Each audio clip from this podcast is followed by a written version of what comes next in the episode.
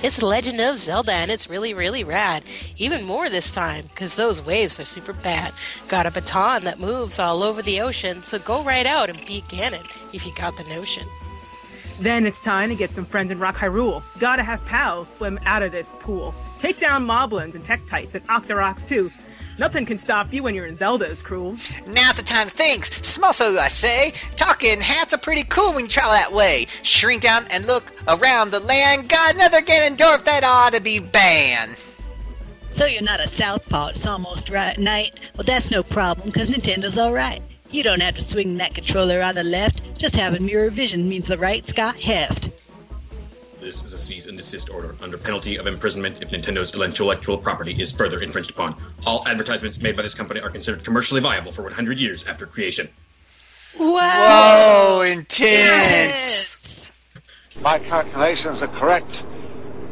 When this baby hits 88 miles per hour, you're gonna see some serious shit. 3, 2, 1, oh!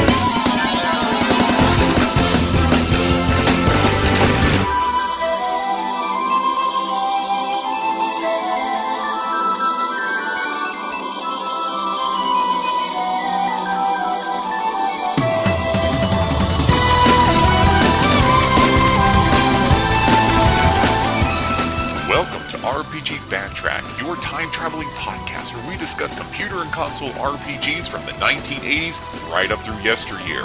Brought to you by the staff of RPGamer.com, we tackle the good, the bad, and the ugly games from nearly 30 years of RPG history.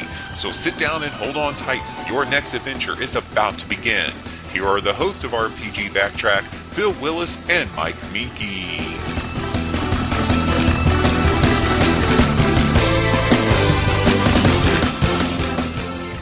Welcome to RPG Backtrack. This is podcast number 92, Master of Soreplay. And I have the Master of Hosts with me today. It's Mr. Mike Meekie.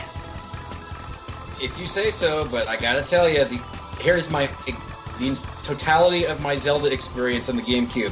When there was a Best Buy display of Soul Calibur 2 on the GameCube, and I got to test it as Link briefly, with people yelling all around me, and all I can say is, I did that.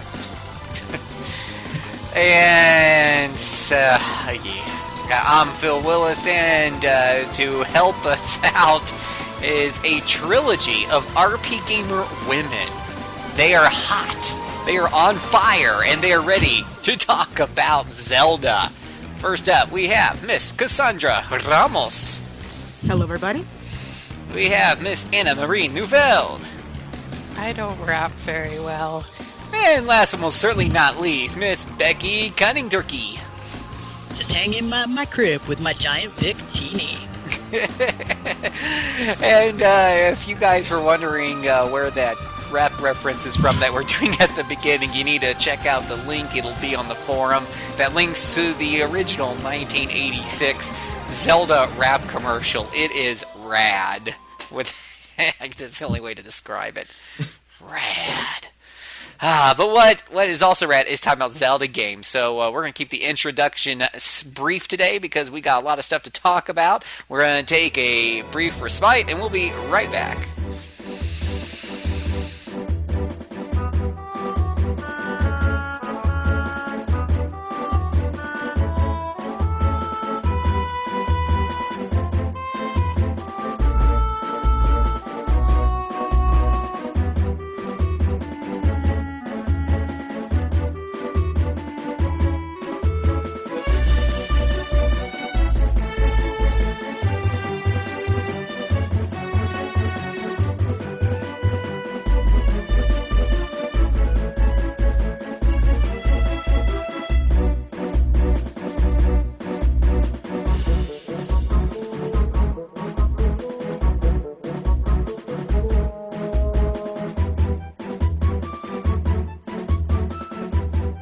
Welcome back.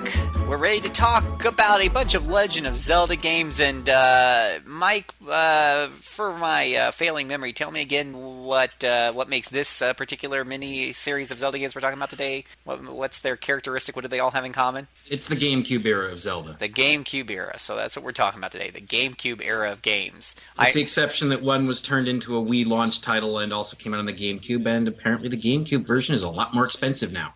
Ah, okay. Well, we're going to start off with The Legend of Zelda, the Minish Cap. Oddly enough, for the GameCube era, we're going to start with a Game Boy Advance game. The Legend of Zelda, the Minish Cap. This was released here... Well, let's start off. It was developed by Capcom. Woohoo, Capcom. Published by Nintendo. Released here in North America on January 10th, 2005. Later on the Virtual Console, if you happen to be one of those 3DS ambassadors, which I was. I think I got it. Now I'm going to go check. Anyways... theoretically, it was released on December 16, 2011 through the Ambassador Program. This is a single-player action RPG experience for your Game Boy Advance and possibly 3DS system. I'm checking mine right now to see if I got mine on, because I was an ambassador. Dang it, I downloaded all the games even though I never played them, so I'm checking it right now. Oh, there it is, Zelda Minish Cap. Yep, it's there. So if you're ambassador, you got it. Check it out. That's how I played it. Yeah. It'd be really cool if they, re-enhanced it with 3D graphics. But I'll take it any way I can get it. That requires lots of effort, though. Yeah, I'll take it any way I can get it. I personally do like playing those. I think I actually... Oh, you know what? I still have the cartridge. I still have the cartridge for that game. So I last played it on my DS through the Game Boy slot, the Game Boy Advance slot. That's where I played it last. Huh. Anywho, righty. So, who feels like talking about the super deep plot of Zelda the Minish Cap? The thing that I liked about Minish Cap was that it was sort of like a bow on top of the Zelda package, where you had a bunch of games that all felt like they sort of went together but had never really been tied together. So Minish Cap is supposed to be sort of a fill-in-the-blank between Four Swords and Link to the Past. And now that they have redone the canon, I'm not sure it fits there anymore. But that's where it originally fit. I try not too hard to think about the canon. It makes my head hurt. Well, as somebody who has the timeline open right now, according to it, it's the second game in the timeline before the three timeline split. So it comes after Skyward Sword. Oh, of course. Oh, right. Gosh, it just all comes together now. Yes. I know. So where does it fit in relation to Four Swords Adventure? It happens who knows how long before Four Swords Adventure. Four Swords Adventure is the last game chronologically in the quote-unquote child era. Okay. Occurring after Twilight Princess. But not including Link to the Past. No, because Link to the Past is another separate universe. Oh, man, I love Zelda. Why did they make that timeline? Because everybody assumed that, and they correctly assumed apparently, that at least two timelines were created after the events of Ocarina of Time, and Nintendo decided to throw a loop by saying three of them were actually created. Go figure. Ah. Now, I don't remember anything about the story of this game. I guess I'll take it then, because I played it recently, so... Thank you.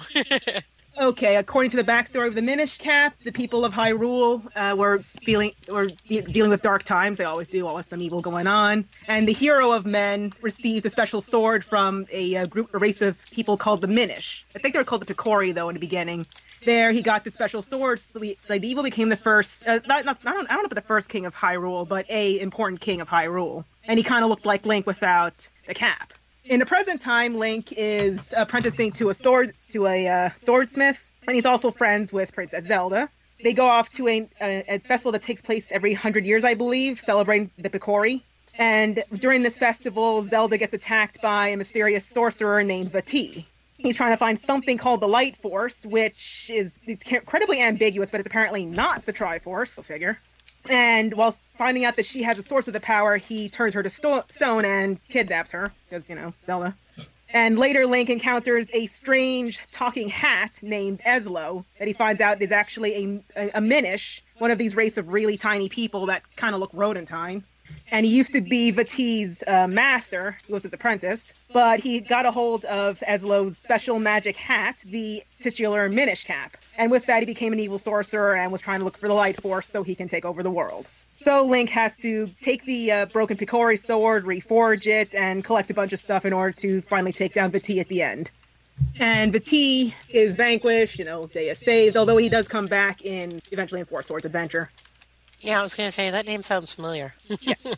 Yeah, this is his origin. Before he became a big flying eyeball of evil, he was a sorcerer that used to be a really tiny person. But chronologically, Four Swords Adventure came out before Minish Cap, didn't it?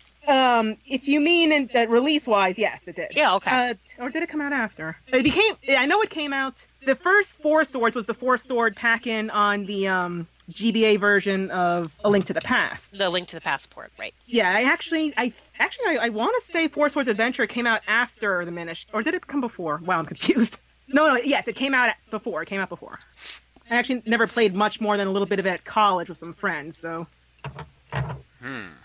So the thing that I sort of really liked about Minish Cap was that even though it had sort of like the exact same battle mechanics that we have seen in a bunch of the Zelda games in this era, and it did almost nothing to change it, the one thing that they did toss in was these things called Tiger Scrolls. And Tiger Scrolls let you do different moves with your swords, most of which were essentially useless, but I mean, they gave you at least some variety. Beyond that, he seemed to have a lot of the sort of typical tools, like I know he had the Pegasus boots, and that lets you dash into items and across like shallow water and stuff like that. And then he had the cane. That was it. Yeah, the cane of Pachi, which lets you jump into the world of the Minish. So it would Minish-size you. Not quite. The cane of Pachi, whatever it was, it flipped things around, and if Link fired it at a small hole in the ground, he could jump into it and then use it to jump up high. He turned Minish size by going to special glowing spots on the overworld, either a rock or a tree stump or something similar to shrink down. Mm-hmm.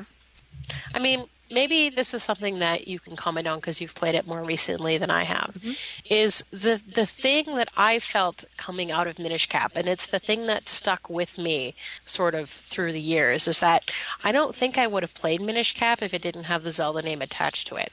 Because I sort of came out of the game feeling like, well, this could have been any adventure game, and it had the Zelda skin put on top of it. But I suppose so. Nothing about it particularly stood out. I mean, I enjoyed my time with it, but, you know, the shrinking down mechanic, while fun, wasn't terribly memorable. But he has hearts. Heart meter. I mean... Yeah, and I mean, it's... Yeah. You get 4 heart pieces and get a new heart. There you go. And... Zelda. Bam. Done. And he does have the now ubiquitous talking, slightly snarky sidekicks to make up for the fact that Link can't talk. And it had an irritating collection minigame. Uh-huh. Yeah. Well, Cassandra. Yes? Oracle of Ages and Oracle of Seasons were also developed by Capcom, right? How would you compare Minish Cap to those? It's shorter than either of those games, oddly enough. But quality-wise, I suppose... I guess I liked them about equally. The one thing that I don't remember Oracles having that Minish Cap did is that inside of every dungeon is like a midpoint that you can teleport out and back in. So that really made it a nice sort of portable game that you could play in sort of portable chunks. Right, that was convenient. And there really wasn't a lot of games that were doing that, even on the Game Boy at that point. So it was something that stood out in my mind. I mean, this is the problem that I have talking about Minish Cap, is it isn't a bad game, it's just not a good game. It's that, you know, straight down the line, 5 out of 10, mediocre title. If you like Zelda, play it. If you don't, don't. True enough. Oh my gosh, it's not the best thing since baked bread? But come on, I'm looking at all these review scores here. XPlay 5 out of 5, IGN 9 out of 10, GameSpot 9.1, GamePro 4.6, Elect out of 5, Game Electronics Monthly A+, 1UP is an A. Come on! Phil, you are reminding me of when I read that Bubsy review in GamePro that gave it 5 out of 5 fun factor. It's got a Metacritic of like 89 out of 100. Game rankings of 90.22%. It's the best game ever! Yeah, and I mean, I think a lot of that, again, hinges on the fact that it's a Zelda game.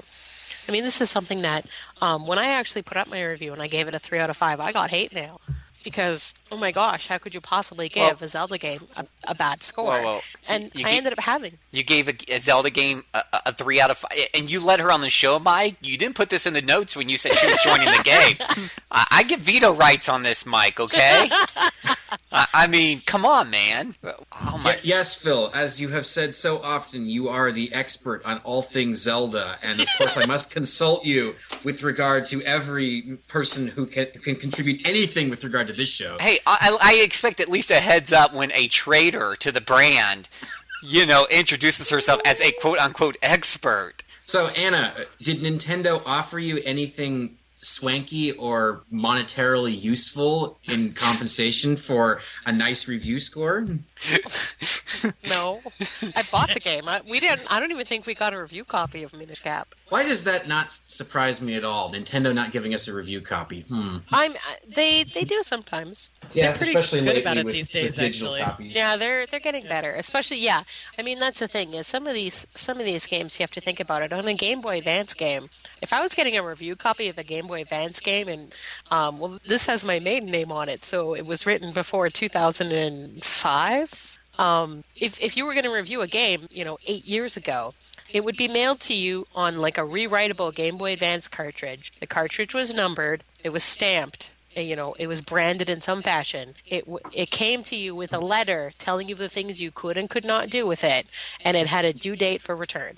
And if it was not back to them, not just in the mail, but if it was not back to them by that date, you got a very, very angry letter, and you were not going to be given any further games. Oh, my.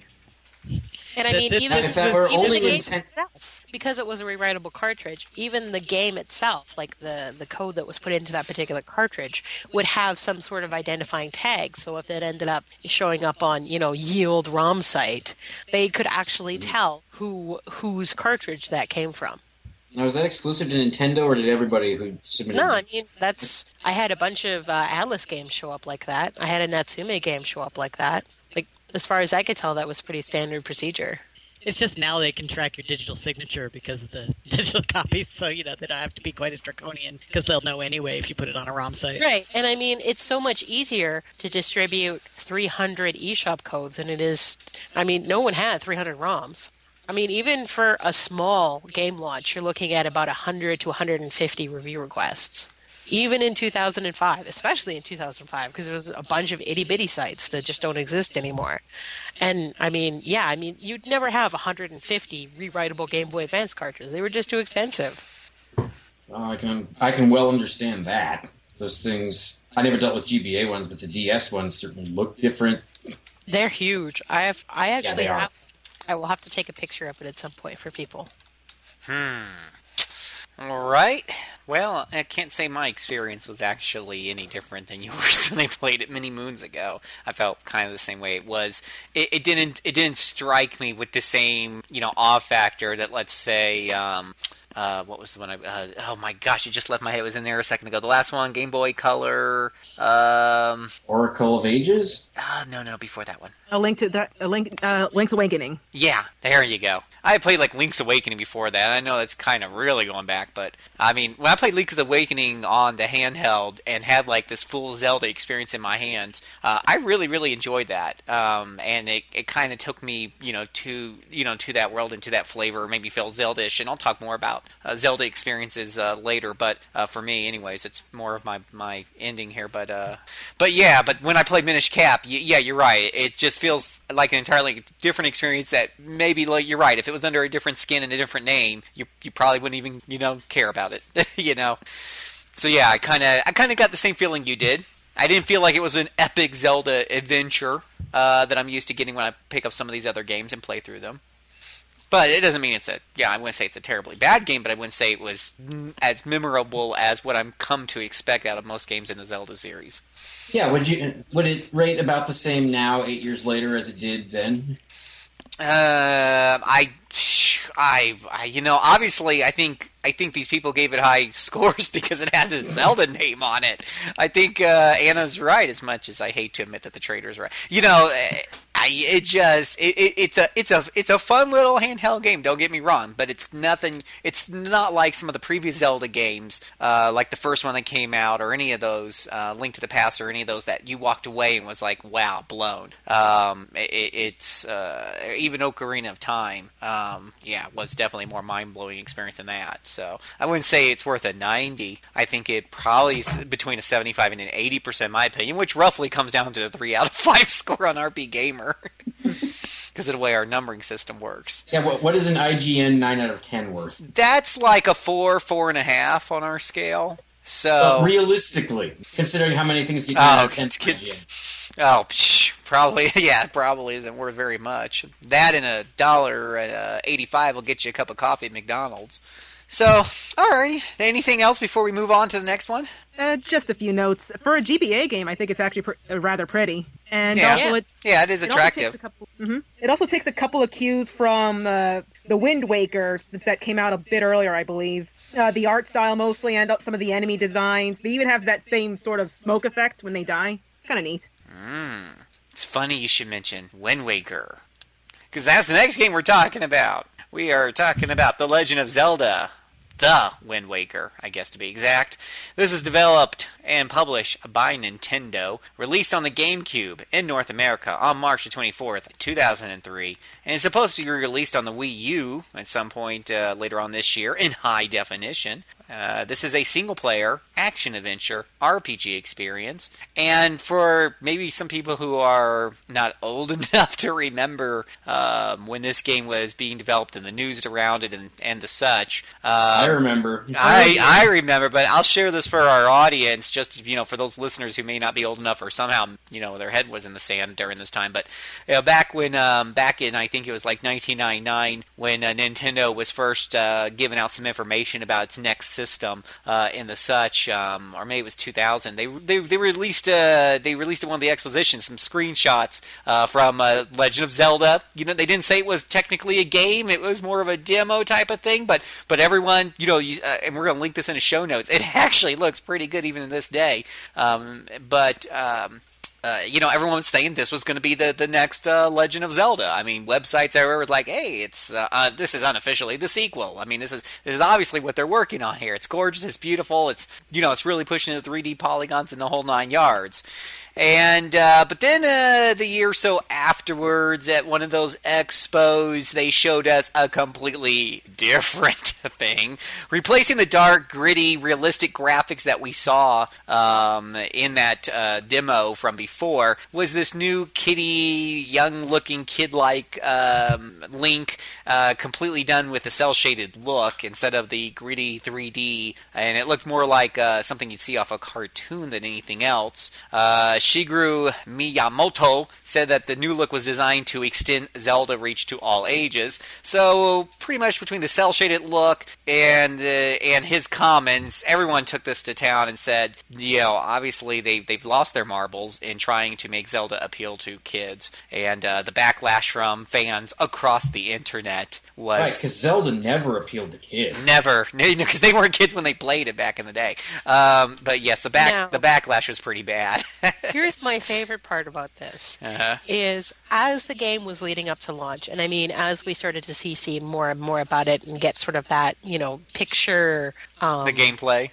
Right, and I mean, people started to see more and more sort of that painted picture quality of the graphics. People were going completely mental about it. And then the reviews started coming out, and we were actually one of the first sites that reviewed it. And we gave it a 4 out of 5. And if I thought my Minish Cap email got hate, oh my goodness, did the internet explode. Was this on the level of Adrian's Star Ocean 4 review, or even more? Oh no, this was like way beyond the Star Ocean. Okay, but wait. They were one of those things that it makes me think back and go, man, I am so glad that NeoGAF didn't exist at that point. Wait. They were writing in because they were upset you rated it too low or too high. No, it wasn't actually me that reviewed it. It was, I think it was ASV. Okay, but was the upsettingness about being too low, too high? We only gave it 4 out of 5. Only 4 out of 5. How dare we? Okay, all right. I just want clarify. Yeah, I mean, like we basically had to start locking every thread about it on the forums. It was so bad. What happened? I mean, the original backlash against the look was very bad. I mean, some people were calling it Zelda with a C. You know, Zelda and cell shading put together, and that was an insult. Yeah, and Miyamoto was so surprised at this whiplash that he refused to reveal anything further until they got playing demos working, so people could see it in action. But yes, you're right. Once they got the game, you know, gameplay footage of it actually being playable and, you know, stuff like that, yeah, it quickly turned in the other direction. When the game released and was reviewed, it got even higher scores than Minish Cap, if that's even possible. Metacritic. I remember EGM gave it 2 tens and a 9.5. You know, and I think Fatsamu gave it its first 50 out of 40. I mean, it was just that. I'm just kidding. But it was just Metacritic 96%. I mean, that's just, yeah, it's just way out left field. Actually, the Ocarina of Time has one of the highest Metacritic scores in history. Oh, so Ocarina of Time earns it. Much. Yeah, Ocarina of Time was pretty cool. I mean, it was the first game that used those gameplay mechanics in a huge open world. It was mind-blowing awesome. Now, you ladies can tell me who played Wind Waker. Was it on that level of, I mean... I think Ocarina of Time, a big part of its score, not only does it have the big open world charm that Zelda games, you know, when done right, bring to the table, but I when I was playing it and experiencing it, and I know we talked about this on a previous podcast, but I think one of the reasons it got such a high score is it was also, for its time, so groundbreaking. It not only brought Zelda to the 3D, but it did it right. And, I mean, for that, when something brings something so original to the table, that's going to give it extra brownie points. By the time Wind Waker came out, those types of mechanics and those things were already tried and done. Did it bring other new stuff to the table that would warrant it getting such maximum high scores? If I may confess something, believe it or not, Wind Waker was my first Zelda. I actually played Ocarina of Time shortly after finishing it, since I got the pre-order bonus of, you know, the GameCube version of Ocarina of Time. Minky. So my perception is completely skewed. Minky, you allowed a 3 out of 5 reviewer on a Zelda game on the show, and now someone whose first experience was Wind Waker. Considering you keep calling it Wind Waker. Wind Waker 2. Oh. Walker, Waker, yeah, whatever. No. Remember, I didn't start playing consoles until shortly before Wind Waker came out. So I also had my first copy of Ocarina of Time was the GameCube collectible edition, but I didn't really get too far in that. Well, okay. I played Wind Waker almost to complete. Wind Waker. See, I've done it. You threw everybody off there, Phil. All right, I'm still saying Wind Waker. All right, let's read this. Let's first give this. Let's start this thing off proper. Who wants to talk about the story behind Zelda Wind Waker? Not everybody at once, though. Just one at a time. All right, Miss, it's my first game ever. Why don't you tell us about the story? I'm picking on you. Go. Becky. Which one of us? Oh, my gosh. Okay, Becky, you're first alphabetically. Go. Okay. Well, the story of Wind Waker sort of starts with the destruction of the kingdom of Hyrule. Which timeline is this in now? This is the adult timeline after Ocarina of Time. This is after Zelda sends Link back, and of course that timeline where she sent him back continues, so Link is gone, so Link couldn't... So Ganon got revived somehow, and Link could not stop him because he got sent back in time and created his own timeline. Yay, Whee! Parallel universes. Yeah, so basically long ago in Wind Waker's history, the kingdom of Hyrule fell, and in order to save the world, the goddesses decided to flood it. And so now everybody lives on these little bitty islands in the middle of this great big ocean. And the hero of this particular game is not actually Link, and doesn't really have that fated destiny, which I think is one of the kind of things that makes this game kind of special. He's just a little guy who just had his coming-of-age ceremony, and he gets, like, the special Zelda outfit because that's what people on his island wear for their coming-of-age ceremony. And his little sister, who is adorable, ends up getting kidnapped by Ganondorf, basically. She's snatched up by a giant bird called the Helmarock King, if memory serves me correct. Right, she's stolen by a giant bird while out flying a kite or something like that. It's been a while. Anyway, of course, he has to go out and find her, and he ends up sort of stowing away with a ship full of pirates to go out and find her. And of course, the captain of the pirates, who happens to be a woman, also happens to kind of be Zelda. Well, before that's revealed, though, she's called Tetra, and she's actually my favorite incarnation of Zelda yet in the series. Yeah, I love Tetra, too. She's really cool. Mm-hmm. And so he ends up eventually getting his own little boat, which is who is called the King of Dragons and who talks to him. And so little bitty Zelda goes out on an adventure through various dungeons like one does. And somebody else is going to have to talk about the end because I've actually never quite finished Wind Waker. Okay, let me take it from here. Basically, the reason why his sister was kidnapped is because Ganondorf, who escaped from his imprisonment from under the ocean, again, somehow, Ganondorf just has that ability, is trying to find Princess Zelda because she has a piece of the Triforce and, you know, he always wants the Triforce. So he doesn't really know who she is, so he figured tells his minions to kidnap any young girls with blonde hair and pointed ears because apparently any one of them could be the current Zelda. Hence why, like, so sister. How many girls like that are there in Hyrule? I don't know. There's a bunch of them in that prison that I recall that Link rescued his sister from. So yeah, I guess that's why it took so long to look for her. So anyway, Link manages to save his sister, and he has to collect the pieces of the Triforce of Courage, I believe. That's the one that Link originally had, and has to go and confront Ganondorf in order to stop him from taking over Hyrule yet again. At the end of the game, there's this is the first time, and I think the only time, a slightly sympathetic Ganon is ever shown, because he's kind of lamenting, saying the reason he wanted to take over Hyrule is because his people, the Gerudo, lived in the desert. It was very harsh. The wind often brought death, and he longed to live in the peaceful winds of Hyrule. But again, this is never touched again. So a bit of karmic Houdini or something. I don't quite get it. Regardless, Link defeats him and. The King of Hyrule, because oddly enough, he's also still around. His name is, I don't know, start with a D, I can't remember. He's the true identity of the talking boat, the King of Red Lions. And he manages to make a wish on the completed Triforce, saying to drown Hyrule again, because I forget what exactly they did, but Link and Tetra/Zelda managed to bring back Hyrule in order to find the Master Sword and find the remaining pieces of the Triforce and such. So he resealed Hyrule again. Ganondorf got angry. Attacked Link. Link and Zelda defeated him, and he, I don't know, somehow plunging a sword in his head turned him to stone, and presumably he's going to stay that way until the next time he gets revived. And so Link and Zelda return to the surface. The King of Red Lions, aka the King of Hyrule, is apparently drowned along with Ganon, and although before he does go, he basically tells him, go out and find a new world, a new Hyrule. And the game goes from there with them taking off in Tetra's ship, which leads to the events of one of the first of the DS Zelda games, but that's for another day, I imagine. Cool. Yeah, I think it has to be. If we try and do too many Zeldas in one day, we'll just get overload. True enough. I like sailing. I actually liked. It got a little. Come sail away with me. Yeah. All right. There was actually a lot to do when you were out on the boat. There was all sorts of sort of little challenges to do out in the ocean, and I think some of them you had to actually do them in a very specific order. I seem to recall like some of them being numbered in some fashion.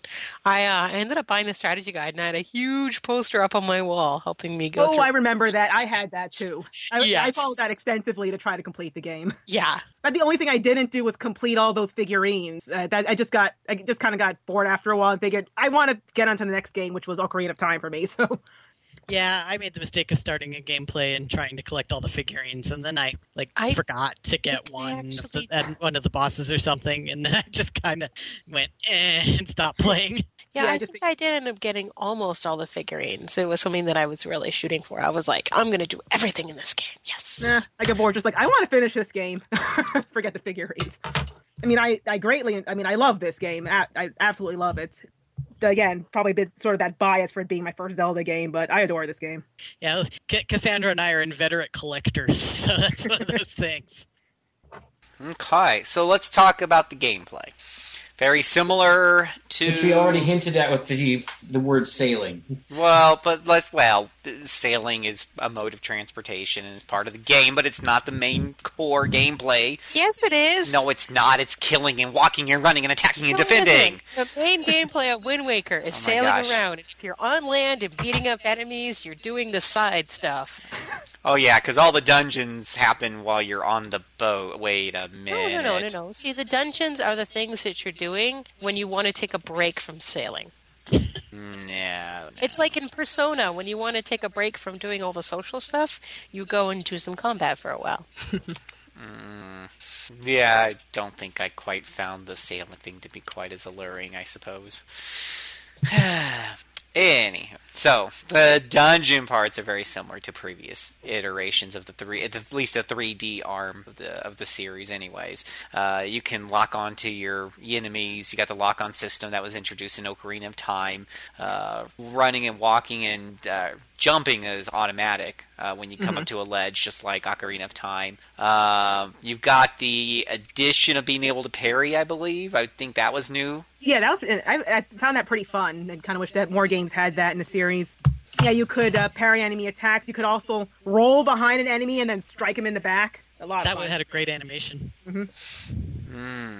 Right. You know, yeah, because it had a little chime and something in it, made a little noise or something. Yes. So you kind of had a clue of what to do. I liked the this version of the hook shot, which was more of sort of like you hooked onto things and then swung from a rope. That was pretty awesome. All right, since y'all like the sailing so much, go ahead and sell the audience on the awesome sailing. You got a boat, and you got to sail around. And there was stuff to do on the water, and a big map to explore, and all sorts of islands to go to. You also used the magic baton to change the direction of the wind so you could travel about. And later you could warp around the ocean if you wanted to save time. That's kind of cheating when you think about it. Why would you save time? Just in case, you need to put that game down eventually. Fine. Have to run an errand, maybe? Evil errands. Tired of fighting the same things on the ocean over and over again? I wasn't quite as enamored with the sailing as some other people, maybe. Well, Becky, you can compare this. I have heard people say that Suikoden 4's sailing makes Wind Waker's sailing look great. That is true. Yeah, Suikoden 4 kind of made me appreciate Wind Waker's sailing more. Okay, so there's that. Sailing in Wind Waker is definitely better than it is in Suikoden 4. Sailing in Wind Waker! It's better than a really bad game! Oh, so it's better than SEMA. Well, okay, that's nice to know. Okay, that killed the conversation. All right, yeah, that did it. Good going, Minky. Gosh. Nothing else to say about sailing. I guess. Do I have to go into the Christopher Cross song now? No. I mean, you are going to spend a majority of the time in that game sailing, or at least 50%. And so... it's kind of one of those mechanics that I think divided people, whether they were going to like or not like the game. If you didn't mind the sailing or enjoyed the sailing, then you were going to like the game. If you found the sailing tedious or irritating, there wasn't enough of the rest of the game to make it worth it. I think that actually it's not quite that cut and dry, because the sailing can be pretty fun at first. The problem was the game kind of padded its gameplay with the Triforce treasure hunt, where you had to go to every grid square in the ocean and dig stuff up with your little ocean crane. And yeah, that started to get old. Right, and I mean, I don't mean that at the start it's going to be divisive. I mean, I think it's one of those things that it's like people are going to get halfway to three-quarters through the game, and whether they're going to finish the game is going to depend on how much patience they have with the sailing. Yeah, I think we agree on that. Because there are some very necessary sailing parts to the game. And if they drive you insane, you have absolutely no drive to finish. Yeah, I didn't mind the sailing, but it got old after a while. If we discount sailing, how long would you spend playing the game? 15 hours. And with the sailing, how long is it? 30 to 50? Yeah, 30. Probably took me about 45-ish hours. That's a lot of sailing. I mean, I'm not kidding when I'm saying it's about half the game. Especially if you need rupees. All right, so let's talk about the graphics. Yeah, you just mentioned that the animation for rolling around an enemy is really nice.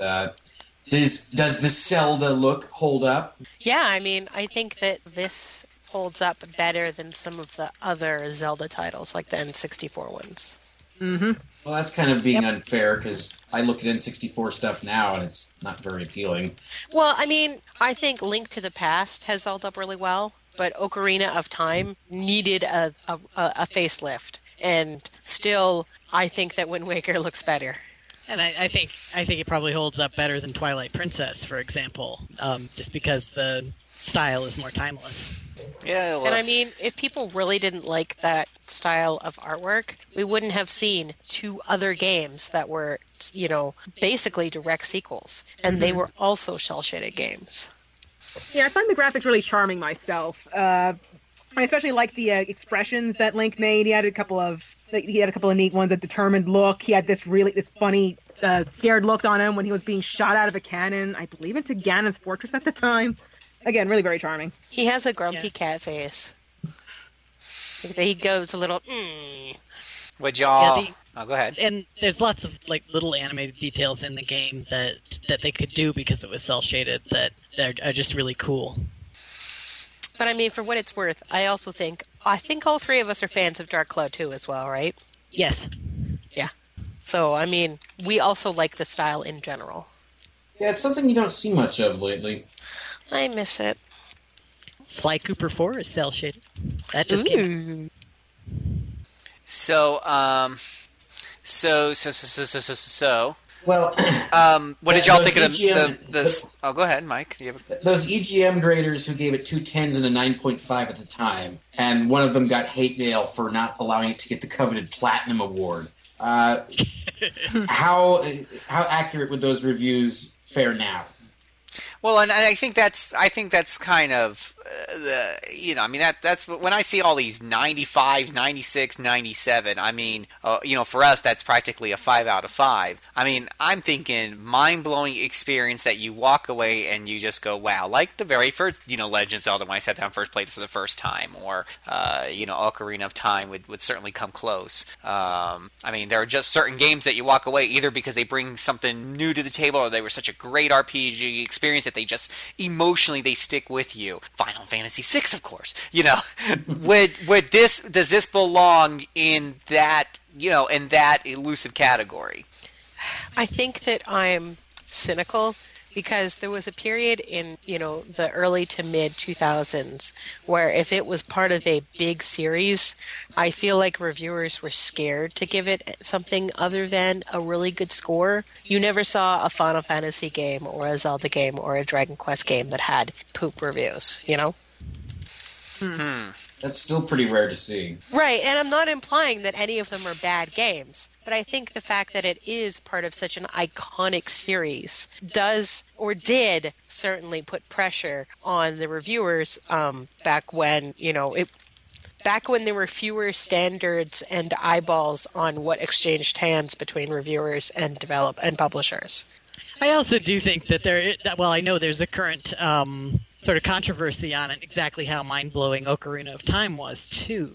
So, you could look at it that way, too. But yeah, I do think this game definitely had some shortcomings. Part of it was there was some dungeon stuff that was cut, so there could have been more dungeons in it. That would have made it a little bit better of a balance between the dungeons and the sailing. But I do think that the graphics in particular were something that made the game pretty special. So what would you give it if you were rating it on the RPGamer scale today? Probably 3.5. I think a 4.0 review is really fair. Okay. All right. Pretty. So 4.0 if you like the sailing, 3.5 if you were not as enamored of the sailing. You were not enamored. Yeah, definitely. Right. You know what? We can all agree on that. That's right. Yeah, if you're not a fan of the sailing, then that will take it down some for you. True enough. All right. Well, anything else on this game before? Oh, there is a couple more things on this game. What did you want to say, Mike? I was going to ask about the sound, since we didn't really mention that yet. I actually wanted to bring up that the music on Dragon Roost Isle is absolutely wonderful. Sounds like Andean music, which I really like. I remember muting the TV and playing my stereo. Aw. I'm bad at sound. I don't remember. I'm bad at sound too. Don't feel bad. I'm a visual person. Yeah, I'm a visual person. Half the time I'm watching TV while I'm playing video games, especially if there's long, boring sailing scene. I mean, sorry, did I say that out loud? So we talked earlier about the price a little bit. The price on this is every bit as close as retail price for the used copies. It's the used copies are going for $40 plus shipping. Some of them even going higher than that. Can I have some tea? And no, you can't have any tea. And the brand. Wait, am I open? My control key got stuck down. Hold on, I'll help you out here. You want enough tea to sail, right? Yeah, you need to stay awake. Better get the black tea. Sorry for yelling into the mic at my husband. It's okay. It's all good. Yeah, man, that's going to be my favorite part about going back to the States next week is Chris is going to get me some tea. Yes. Oh, jeez. So you have nothing but crappy tea where you are now? Well, I mean, this is a little off topic, but for Christmas this year, he got me this amazing water boiler that heats water to 180 degrees instead of 210 like a typical water boiler does. And so when I have my herbal tea, it doesn't overcook it. That's actually a good thing, I would say. Yes. If you heat it to boiling, then what do you know? You can't drink it for a while. Yeah, that's the other nice thing is at 180 degrees, I can drink it right away. I don't have to wait at all. Yes. Okay, can you guys hear me now? Yes, we can hear you now. Good. Dang it. Jeez. You hear me now. I have to fix my control key. Okay, I'm just going to manually put myself on mute while I figure this out. So we have... as I was saying before, the used copies are going for $40 plus. Brand new copies, fresh in the shrink wrap, going for $150 to the highest I see so far is $250. Any takers? Come on, you get that new fresh shrink wrap smell. I'll hang on to my old copy, thanks. I know, I got my old copy. Were there any gold cases like Nintendo did for almost all the other Zeldas? I don't know. I'm gonna buy a bunch of copies and the really nice ones. I'm just gonna put like that saran wrap with the hairdryer like the GameSpot guys do. I believe the disc was gold. Might have been like goldish. Like the cover was gold. Like the top part was gold colored. I think it's been a while since I've seen it. I mean, the box itself is kind of goldish. Too funny.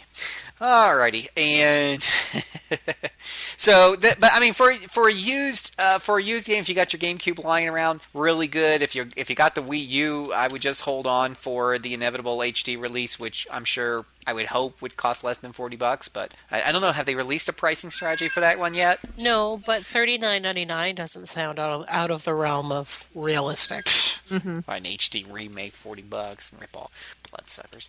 Anywho. You can tell I'm not a big, huge fan of paying like $40-$50 for HD remakes is a little silly. I think I got Ratchet. I mean, if it's like with Ratchet and Clank, the HD, I love that series to death. But I paid $40, but that was because it was three games from the trilogy. I mean, I know Wind Waker can almost take as much time as all three Ratchet and Clank games in a row, but it's $40 for just one HD remake game, unless it's got a bucket load of bonus dungeons. I don't know. Anywho, but considering you can't get it cheap or used, it was probably well within Nintendo's rights to do that and get away with it. And then Minish Cap, to go back to that really fast, as I didn't mention that before. A lot of the used copies, especially if you want the box and the instructions, are going for $50 plus. You can, if you're willing to suffer with just the game cartridge only, with a possibly not so great looking label on it, you might be able to get it for around $30.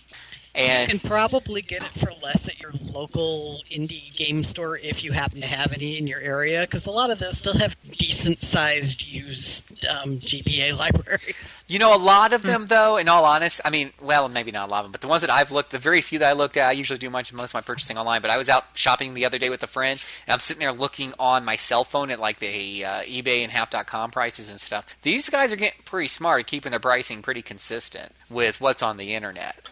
So that you'll want to buy it from them, because if you're going to impulse purchase it, you can go ahead and get it right there for the same prices, you know. But there's a couple of copies out there. I've seen a couple on eBay now for, as I'm searching a little bit further. I don't know what kind of reviews these guys got, but I do see a couple around $20.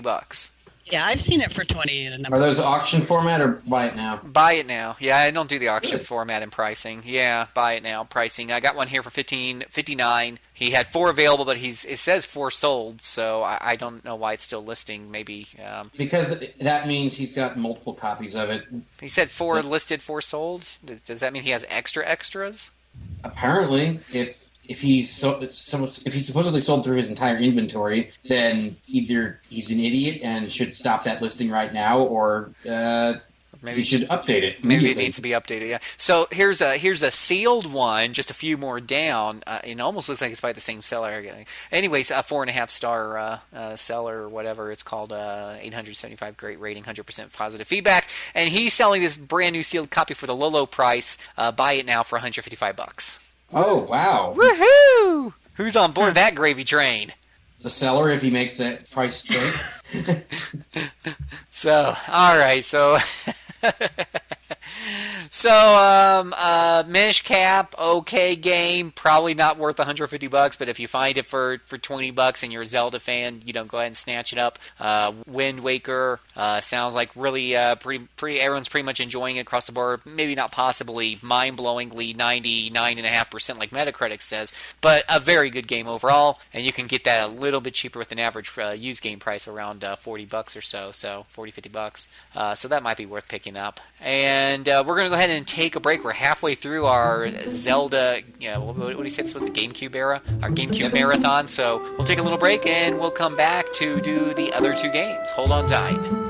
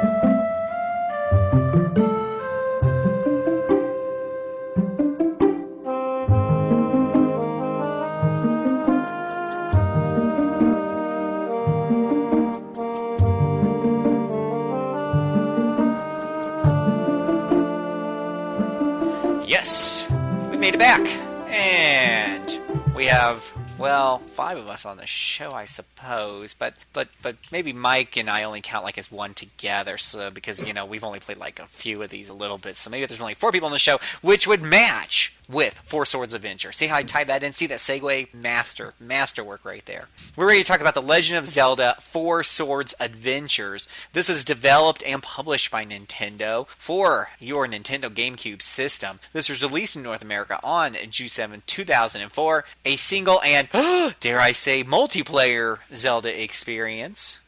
With a catch. With a catch. With a small, tiny little hardware catch. If you want to play. But I love hooking up Game Boy Advances to my GameCube and using them as controllers. Doesn't everyone? So we did. If the cell shading wasn't a big enough controversy, who wants? I did the cell shading controversy. Who wants to talk about this controversy? So basically, Nintendo announced this whole concept of connectivity, and basically it allowed you to connect your Game Boy Advance or Game Boy Advance SP to your GameCube as a controller.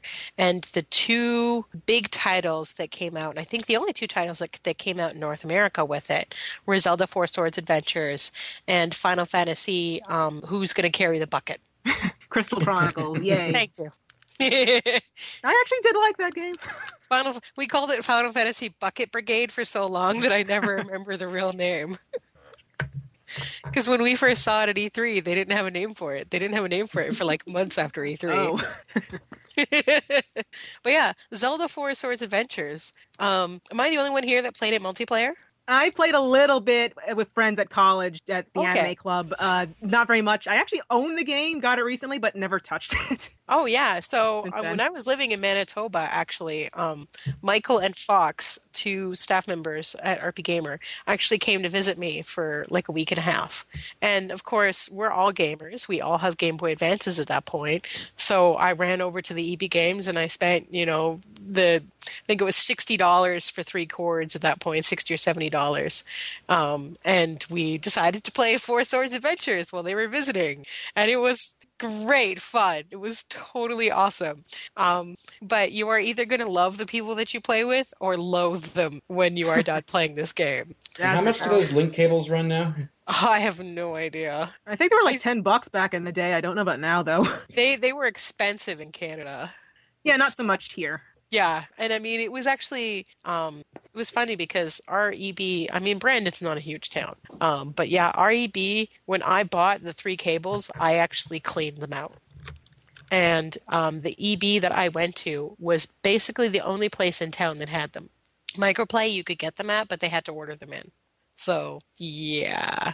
I think part of the problem with getting people together with some of this connection stuff might have been the availability of the cords. Because, I mean, we are talking about almost 10 years ago. Internet ordering wasn't exactly a commonplace thing. Now, although Canada was a bit more of the frozen frontier without as much technology availability as the U.S., there was a lot more mail order going on in the States even back then. Yeah, no, you're right. That is totally true. So, I mean, I had a great time with this game, and I think I have, like, the only staff review for it. So, well, isn't there a single-player mode that you can play? Right, and does it require a Game Boy? Probably. Don't recall. I know if you have the Game Boy, you certainly get enhanced information. For example, if you're playing single player, you are generally playing on the TV. But if you go into, for example, a small house, the house is actually on your Game Boy Advance screen. So, I mean, it plays exactly like a Zelda game. And the cool thing is all of the traditional Zelda tools are there. And they are both team-friendly and team-unfriendly. So you get bombs and you get boomerangs and you get some sort of flame creating. I don't remember if it's a lamp or a torch. And these are, I believe they're picked up from level to level. So, and anybody can, basically what you do is one person can use one tool per level. So if I have the bombs, no one else can use the bombs. Unfortunately... As it turns out, most of these things have effects on other players. For example, the boomerang can pull someone across a pit. Unfortunately, if you are standing at the edge of the pit and you fire the boomerang at them, when it lets them go, it drops them into the pit. And you can blow people up with the bombs. And you can light people on fire. And if you pick up a vase and throw it at another player, their Game Boy Advance screen goes black. So needless to say... all sorts of shenanigans can go on when you're playing this game with friends. And it got to the point where Fox in particular was not allowed using certain tools, because if he did, we would never actually get through the level. I can't even trust my husband to play the second player Wiimote helper in Super Mario Galaxy, so I could never play this game with him. There was much, much chaos with my friends back at the club. Not that much I remember. I think they had more fun just messing with the items and with each other than they did going through the game. I don't ever remember going through very far through the dungeon and such. Yes, and of course the other thing is you can pick up other players, which is cool because it lets you sort of synergize how you use the tools together. For example, one of the things you can pick up is a rock feather, and you may have a guy with a bomb and a second person with the rock feather, and there's a really big chasm you need to get over because there's something to blow up on the other side. So the person with the rock feather picks up the person who has the bombs and jumps over the chasm and then pitches them off, hopefully not into the hole, and then they can use the bombs to blow up whatever obstacle is in front of them. Sounds like an excellent use of cooperative play. Yeah, I mean... When you're not deliberately being a jerk, right? Yeah. When you're not, you know, throwing people into pits and blowing them up with the bombs or shooting them with the arrows or dunking them in fire or throwing a pot onto their head or all sorts of other shenanigans that you could do. I mean, this is the thing that really, really makes me sad about Four Swords Adventures. It is a Zelda game. You know, it's got beautiful graphics. It's got great music. It's got all of the, you know, fun tools and all these great mechanics. And there's so much synergy that you can do playing this game, whether for good or for irritation. And the sheer cost of the hardware involved just turned off so many people from this game. Mm-hmm. I really, really hope that they re-release this as a Wii U game. But will that work with the controllers not having their separate screens? I think it would be okay if you had the one person who played down on the Wii U screen and the other people that had Wiimotes. And if you needed to do a close-up of one of the players, you know, it became a small section of the screen. I mean, I think at this point, we can presume that people have larger TVs than they did 10 years ago. Get out. I know, I'm really pushing it here, but I mean... What sci-fi universe have you just come out of? Yeah, it is pretty sad, though. I mean, I do think about that all the time. We had, back in those days, we had a 25-inch TV or something like that, 24-inch, and then when it broke and we had to get a replacement, it ended up being like 32 inches.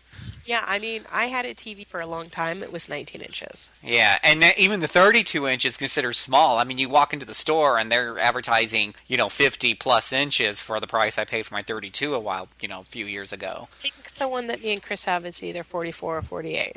Crazy. I'm pretty sure I played Wind Waker on like a 25-inch CRT.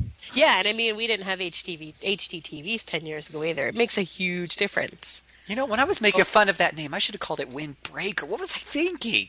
I'm sorry, I digressed again.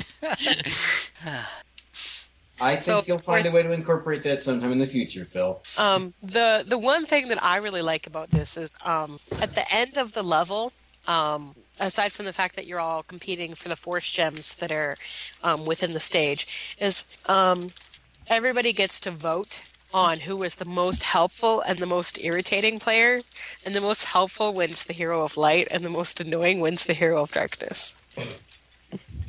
And what happens if you get... Is there anything that happens if you get voted the hero of darkness a whole lot? I don't remember. Because if you get like an awesome black Link outfit, then people would just try to be annoying. Yeah, I honestly don't remember. That's the only downside. Shadow Link. Yeah, I mean, the only thing that I think sort of detracts from Four Sword Adventure is that it is kind of a short game. And a lot of the bosses and enemies that you're going to see are recycles from either Minish Cap or Link to the Past. There's a few new bosses and a few new items, but a lot of it is really rehash. I mean, everything looks really, really pretty. You know, it basically looks like a prettier, Link to the Past. And so, you know, again, I go back to, I would love for them to remake this game. It could happen. Nintendo has shown that it hasn't forgotten about this series, that's for sure. Right. And, I mean, one of the things that they did in the game, and I don't think they've done this in any other Zelda games, is you have panic battles. And basically, enemies just start flooding you. And I remember on the GameCube, it actually caused a little bit of slowdown. There was lag in some of the panic battles if you weren't finishing things off fast enough. GameCube was really, really fast. Yeah, and I mean, that was the thing. It was like, wow, this is causing lag. That's kind of wild. It's one of the things that stands out in my mind. It's like, man, I remember the fact that this game lagged on my GameCube. Did I ever have another GameCube game that lagged? I don't think so. So, and I mean, I don't think that concept has come back in any other Zelda games. Unless there's some hidden part of Skyward Sword no one ever talks about. Could be. So, yeah, I mean, great gameplay, good music, a little short, and you got to have the hardware for it. So, yeah, that's my summary. That's a sizable investment. Well, there is a Four Swords Adventure on the 3DS. So you can play it. I think it was free for a while. Yes, I have that. Yeah, you can play it with... Sorry? I'm sorry. I think it's just the same version that came in the on the GBA version of A Link to the Past. I believe that's what it was. That would be released in 4. I think that was part of the ambassador program too. I think I got that. But it wasn't Four Swords Adventures. It was Four Swords. Yeah, it's just regular Four Swords. Yeah. Okay. I didn't know there was a difference. Important distinction. Yeah. So Four Swords was originally sort of like this sort of proof of concept tech demo, little entertaining side story that came with the Game Boy Advance version of Link to the Past. Ah, okay. And it was super short. It had very little depth. And then they realized that, hey, this could be a whole game concept. And they decided to tie it into the Nintendo connectivity. And they called it Four Swords Adventures. Oddly enough, Four Swords is apparently figured into the timeline. I don't understand. You'd think that was just a, it's a little side thing. No, because Minish Cap was... Yes, okay. But I mean, not Four Swords Adventure. The Four Swords on the GBA. Yeah. I don't know. I just thought that's unusual since it seems to be more of like a side thing than something that would figure into the grand scheme of things. It occurs after the Minish Cap, but before Ocarina of Time, if you're curious. Yes. Yeah. I think it's just that the Zelda people they were going to do this. They had to do the whole thing. Might as well include Four Swords because otherwise we didn't do the whole thing. Yeah, sure and enough. The fans would be like, but what about Four Swords? Where's that go? That goes in the black hole between... Yeah, the Super Nintendo and the N64. Okay, well, and you know what? The only way to really experience Four Swords is to dump a lot of money on it. Because, I mean, you have to buy all the hardware, of course, which thankfully can be bought a lot cheaper nowadays. Game Boy Advances, you can find used ones for around $20 to $40. You can use the SP, right? Yes. Yeah, I would think so. And then, but I know what you're saying, Jason, but Phil, I mean, back in the day, when you experienced Four Swords, you bought those Game Boy SPs or whatever, a lot more money. You're saying, Phil, if I try to go and experience it today, those Game Boys are going to be so cheap. I'm not getting the right experience. I'm not getting the full experience. Well, I'm here to help you out, my friend, because thanks to our good friends at eBay, you can actually pay up to $200 for a shrink wrap copy of the game, clearly making up for the fact that you're making such a windfall by buying all the Game Boy Advances so cheap. How much are the link cables? Well, I don't know how much the link cables are. Those are usually... the GBA to GameCube link cable. How much is that? Yeah, all right, let's see. GBA link cable. Well, he's looking that up. I seem to recall that if you had a link cable into your SP, you couldn't tip the top screen all the way back. Oh, yeah, that would make sense. There's not a lot of room back there. I think he had to keep it at basically a 90-degree angle. Yeah, they're pretty cheap on eBay. The cables are just $10. So, I mean, I know people will be disappointed that those the Game Boys and the Game Boy Advance, cables are so cheap. So, by all means, cables are the same price as they were back in the day. Back in the day. So, by all means, go and buy the freshly sealed copy so that you feel that you're getting the full experience of what people experienced back in those days where they spent all the money on the hardware to play this. And then after you've spent a combined total of probably well over $300 on this, and you're getting that full experience, write us at RPGamer and tell us, was it worth it? Don't forget, you also have to buy a house to keep all that stuff in. Yeah, and you're gonna need to buy some fuses for your fuse box. I stole that joke from Penny Arcade. There you go. Okay, so that is Four Swords Adventures. Let's see. I think there's another, forgettable game on this list. Just something that no one hardly ever plays or talk about. So. Well, and its acronym is TP. Yeah, come on. Legend of Zelda: Twilight Princess, developed and published by Nintendo, released on the GameCube. There it is. Released on the GameCube in December 11, 2006. They kind of confused me here and put the Wii version on top. Released on the Wii. Well, it did come out first on the Wii. Didn't it come out for the Wii like a month before for the Wii launch, and then the GameCube version came out? It came, according to it came out about 3-4 weeks before, November 19, 2006 on the Wii. This is a single-player action RPG. Did I get this on the Wii? Or I think I got the GameCube version of this. I found once upon a time at a pawn shop that the GameCube version fetches a whole lot more money now for some reason. I got the GameCube version of this because I didn't have a Wii at the time, and I ended up getting a Wii later when Ma found it on sale, and she was at the store. She's like, hey, you want me to pick it up for you? I'm like, yeah, go ahead, and I regret it. Zelda Wii... Well, at least they got some good RPGs towards the end. Let's see, Zelda Wii. What was it? The GameCube's RPG library is better than the N64's. No, that's not. I'm not really saying much, am I? That's like saying it's a better movie than Battlefield Earth. Yeah.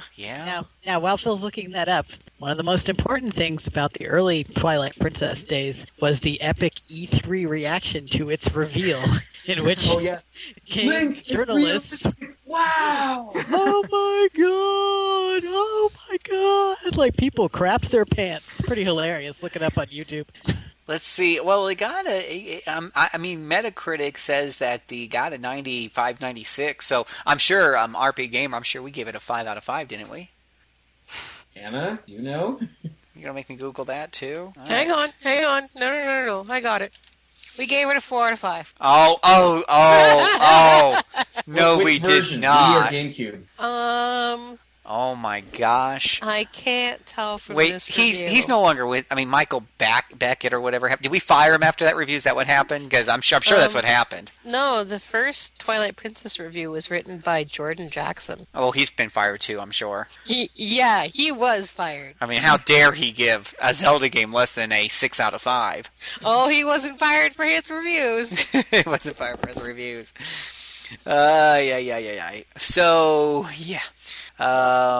yeah. The Wii version, just looking at, we'll start off with the price instead of ending with it. The Wii version, you can get so much on the cheap. I mean, $5, $10 after shipping, maybe $12 used, brand new in the shrink wrap, $20. Woohoo! But if you want the GameCube version, which is what I have, that's like at least $45 used. And brand new in a shrink wrap. I only see one copy so far that I've been able to find for like $100.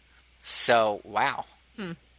Oh, wait, I see that the Legend of Zelda Twilight Princess Wii version got a 4.5 from one Adrian Den Oden. Go, Adrian! Bringing the bacon home. Wait a minute. How dare he not give it a 6? Adrian, what's your problem? 4.5! Blasphemous. Next thing you know, he's going to give a Star Ocean game a low rating. Yeah. How dare he court such blatant controversy? All right, so who wants to talk about the deep plot of Twilight Princess? Not all at once. This one actually has a story. Somebody speak about it. Well, more so than the past game. That's what I'm saying. So one of y'all should be able to go to town on this. Cassandra, go. Okay, let me see here. Well, this, again, to figure into the timeline, it takes place in the quote-unquote child timeline, like some centuries after Majora's Mask. Link is growing up in a small village, Ordana Village, was it, I believe? And he's a shepherd, a rancher, something like that. In fact, one of the first things you do is herd a bunch of these odd bighorn goat sheep things using a pona. But anyways, exactly happened first. It seems like a lot goes on, but not in any way I can put it together. Okay, this will help here. Okay, one day the village is attacked by monsters. They carry off the village children. Wait, attacked by monsters? Get out. I know. So then Link pursues them, but then he gets pulled into the Twilight Realm where he gets turned into a wolf, which is one sort of the major mechanic here other than the whole Twilight Realm, regular realm thing. You can turn into a wolf and, attack things and go into certain areas and, track scents and such. Anyway, Link is freed by the exposition fairy of this game, an imp-like creature called Midna, who is really prone to snark. She takes him to Zelda, and Zelda tells him about Zant, the king of the Twilight Realm, who's trying to take over the light world of Hyrule. And of course, Link has to save the realm because he's Link. That's what he does in any of his incarnations. Let me see here. What happened? I don't know. You have to collect various things, fuse shadows in order to beat back the Twilight Realm. Eventually find out that Zant, the King Zant, just usurped the throne from Midna. She was going to be crowned queen of the Twilight people, and she was turned into an imp-like creature by Zant, and Zant was helped by some strange godlike creature, which later turns out to be Ganondorf. Shocking. Hijacked by Ganondorf. If we had that dun-dun-dun sound effect, we would play it here. So yeah, after Link beats Zant, Ganondorf shows himself and he has to fight off Ganondorf. He beats him, of course. Midna regains her true form and returns to the Twilight Realm, breaking the mirror that enabled Link to go into the Twilight Realm, into the regular realm, and all is more or less though as I recall. Link leaves his home village of Ordana in search of something, though it's never said what. Oh, I know what it is. What is it? It's a cure for the fleas that he gets. Ah, of course. That makes sense. Wolves have a hard time keeping the fleas off. And I guess they wouldn't disappear just because he turns back into a Hylian. And yeah, as I recall, there was a bit of a side story explained to the Twilight the Twilight people. They were a group of dark mages or something that were trying to steal the Triforce. So the gods sealed them away into the Twilight Realm, where they became peaceful beings. But that's when Zant got all angry because he wanted to be king, and then he got in contact with Ganondorf and turned the Twilight people into monsters and invaded Hyrule. Just a sort of interesting note into the big picture of things. Also, Twilight Princess is home to the scariest shop in Zelda's history, the Malawart. Wait. We haven't mentioned Tingle in this whole discussion, and I know he's in some of these games. He's not in Twilight Princess, but he was in Wind Waker and in the Minish Cap. Was he in Four Swords Adventure? I don't know. No. All right. We haven't mentioned Tingle at all, and I know people out there familiar with Tingle. Yes. Tingle is creepy. I thought we were specifically not mentioning him. Anna, we have to be thorough. If we don't mention Tingle and people spy him in these games, what will they think of us? They will think that we deliberately concealed him. Now, would that be right? And we will have to apologize to our throng of listeners for ignoring the creepy little pedo guy who dresses up like an elf. And likes rupees a lot. And he thinks he's a fairy, or he wants to become a fairy. Something like that. He thinks he's a fairy. No, he thinks he's a... the reincarnation of a fairy, right? Yeah, with pointy ears. He's basically Michael Jackson meets Peter Pan. Oh! You know what? It's been long enough that you can make that joke. Too soon? Not too soon. No, it is not too soon. Not too soon.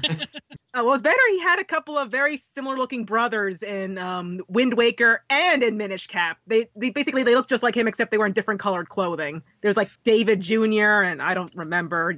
They were just as creepy as he was. So Tingle's family is a large one. That's exactly what we needed to hear. That explains the guy who did the cosplay as Tingle in the EGM photo spread. And if you've never seen him, he is out there. A grown man who cosplayed as Tingle. The words tingle and spread should be used anywhere near each other. I don't care to ever see those words associated with each other again, but I'm sure it's already happened somewhere, and that thought frightens me more than what's happening in Syria right now. Somewhere out there, somebody is shipping Tingle, and it terrifies us all.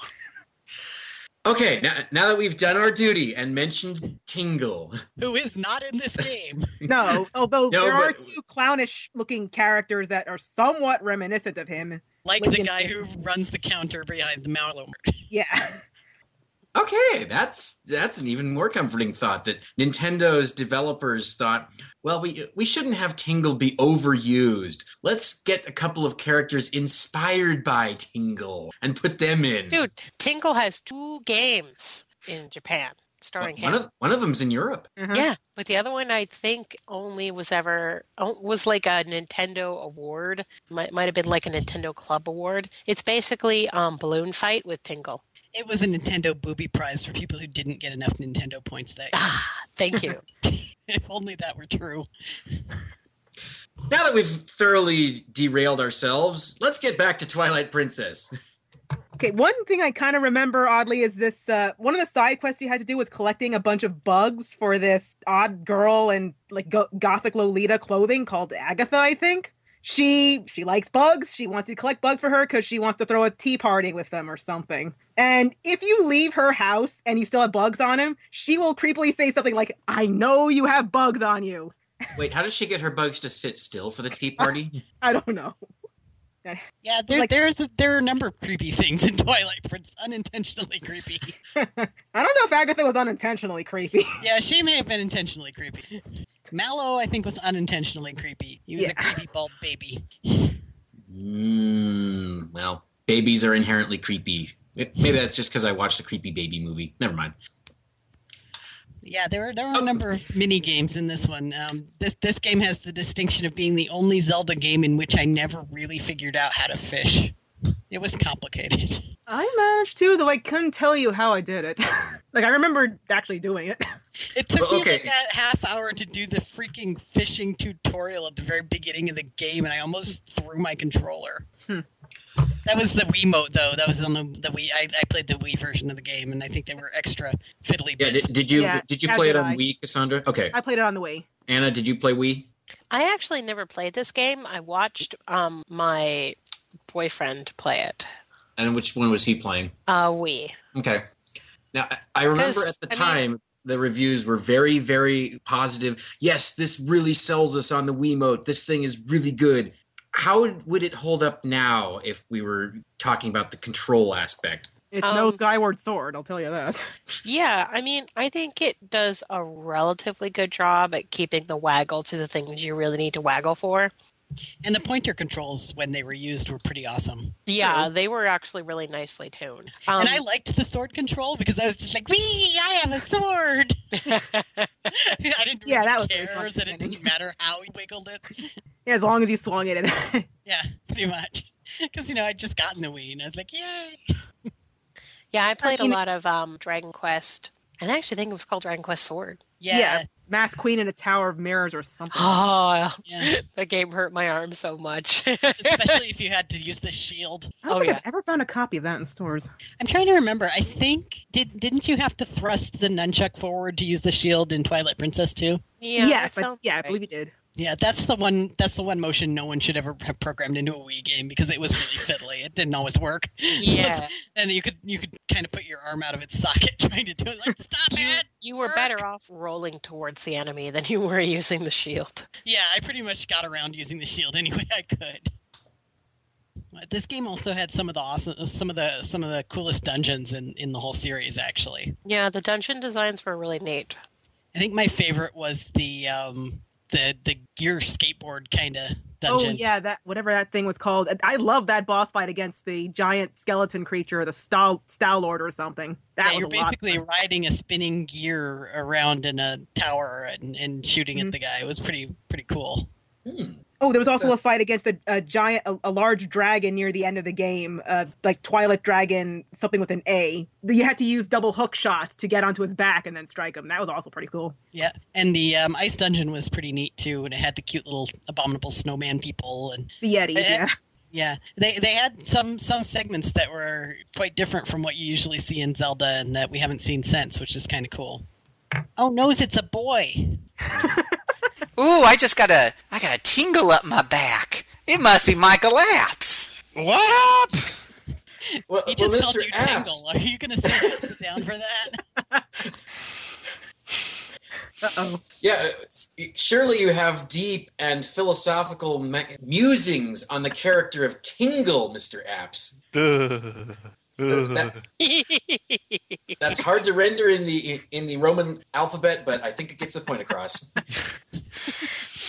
Again, Americans hate Tingle. Not appearing in this game. Why, well, Nintendo? That's because he wasn't here for us to talk Tingle about Wind Waker with him. So did you play Tingle, I hate you. Just give me maps. That's all I want. Just leave me alone. So we're talking about Twilight Princess. Did you play it? Ah, good old Twilight Princess. I did. Did you play the Wii or the GameCube? GameCube. Ooh, then you can offer a useful analysis of possibly the differences, if there are any. Well, for one, in the Wii version, the world is completely flipped, I hear. That's very true. Yeah. So Zelda or Link is left-handed and always has been, because the artist that draws him is left-handed. And so when they decided to put it on both GameCube and Wii, they realized very quickly that right hand is just dominant. Right. Yeah. Right. Mm-hmm. So what they did is when they made the GameCube version, and then they inverted everything and put it out as the Wii version. So there's actually two different strategy guides. There's two different everything basically for the two games. All the maps and stuff are inverted. So if you have posters, they only work for one game or the other. They don't work for both. So yeah, it was a fun time. Yeah. So I guess you could say I played the game in the originally intended orientation. For what that's worth. Yes. It was the system was meant to be on until they said, "Hey, let's shift this to the Wii launch." Because that Simpsons episode notwithstanding, there just aren't as many lefties as you'd expect out in the market. Never mind, nobody remembers that Simpsons episode. Oh, with the Leftorium. Yes. Yes, this game would be sold at the Leftorium, or the GameCube version, that is. And Link can now write Skyward Sword, being oppressed. But yeah, I actually played that version because I only had a GameCube at the time. I hadn't gotten a Wii yet. Oh yes, that was back in the time when Wiis were actually very hard to come by. Yes. Mm-hmm. Yes. Boy, but 2006 doesn't feel like that long ago, but mentioning that time, it really does feel like a long time ago. Oh, God. Oh, 7 years. Oh. Yikes. Oh. Right, still a senior, not senior, a sophomore in college. Yeesh. I was still in my 20s. Oh. I was living in the middle of nowhere. My life is basically the same. Thanks, guys. You mean you attained a workable lifestyle and have been using it ever since? Gosh, I'm so sorry to tag you with that line. I do remember this was the first game I played on the Wii. We happened to wander into an EB Games one day, and we're standing near the back, and one of the staff went in the back, and we saw like 3 Wii boxes in the back. We're like, Wii, it's a Wii! So we ran up to the front desk, we're like, excuse me, do you happen to have any Wiis in stock? And they were like, yes. That's great. I actually got mine at launch. I went to the midnight launch and everything, so that was pretty cool. I was actually an employee of EB Games at that point, and I booked the day off to make sure that I could play all day Sunday because as a Nintendo product, it was launched Sunday. So at about 11:30 or 11:40, I went into the mall, and there was already a lineup outside of EB of basically moms and their kids. And I walked around the line, and for some reason they had started the line right in front of the door. So I was like, excuse me, guys. And this lady in the front gives me this snotty look and is like, I'm sorry, but I'm not going to let you cut in line. And the manager of the store walks up to the door and gives the gives the sort of wave, move back lady gesture at her, opens the door, lets me in, and I close the door and lock it behind me and wave at her. And then, of course, I come out and I have a big, I have a Wii in my hand in a bag. And I'm like, thanks, ladies. Have fun waiting. Actually, I'm just remembering now. On that same midnight launch, a friend of mine was there, and he cosplayed as Link and actually held up his Wii as Link, holds up an idol over his head, making that sound effect. I almost forgot about that. Nice. That's awesome.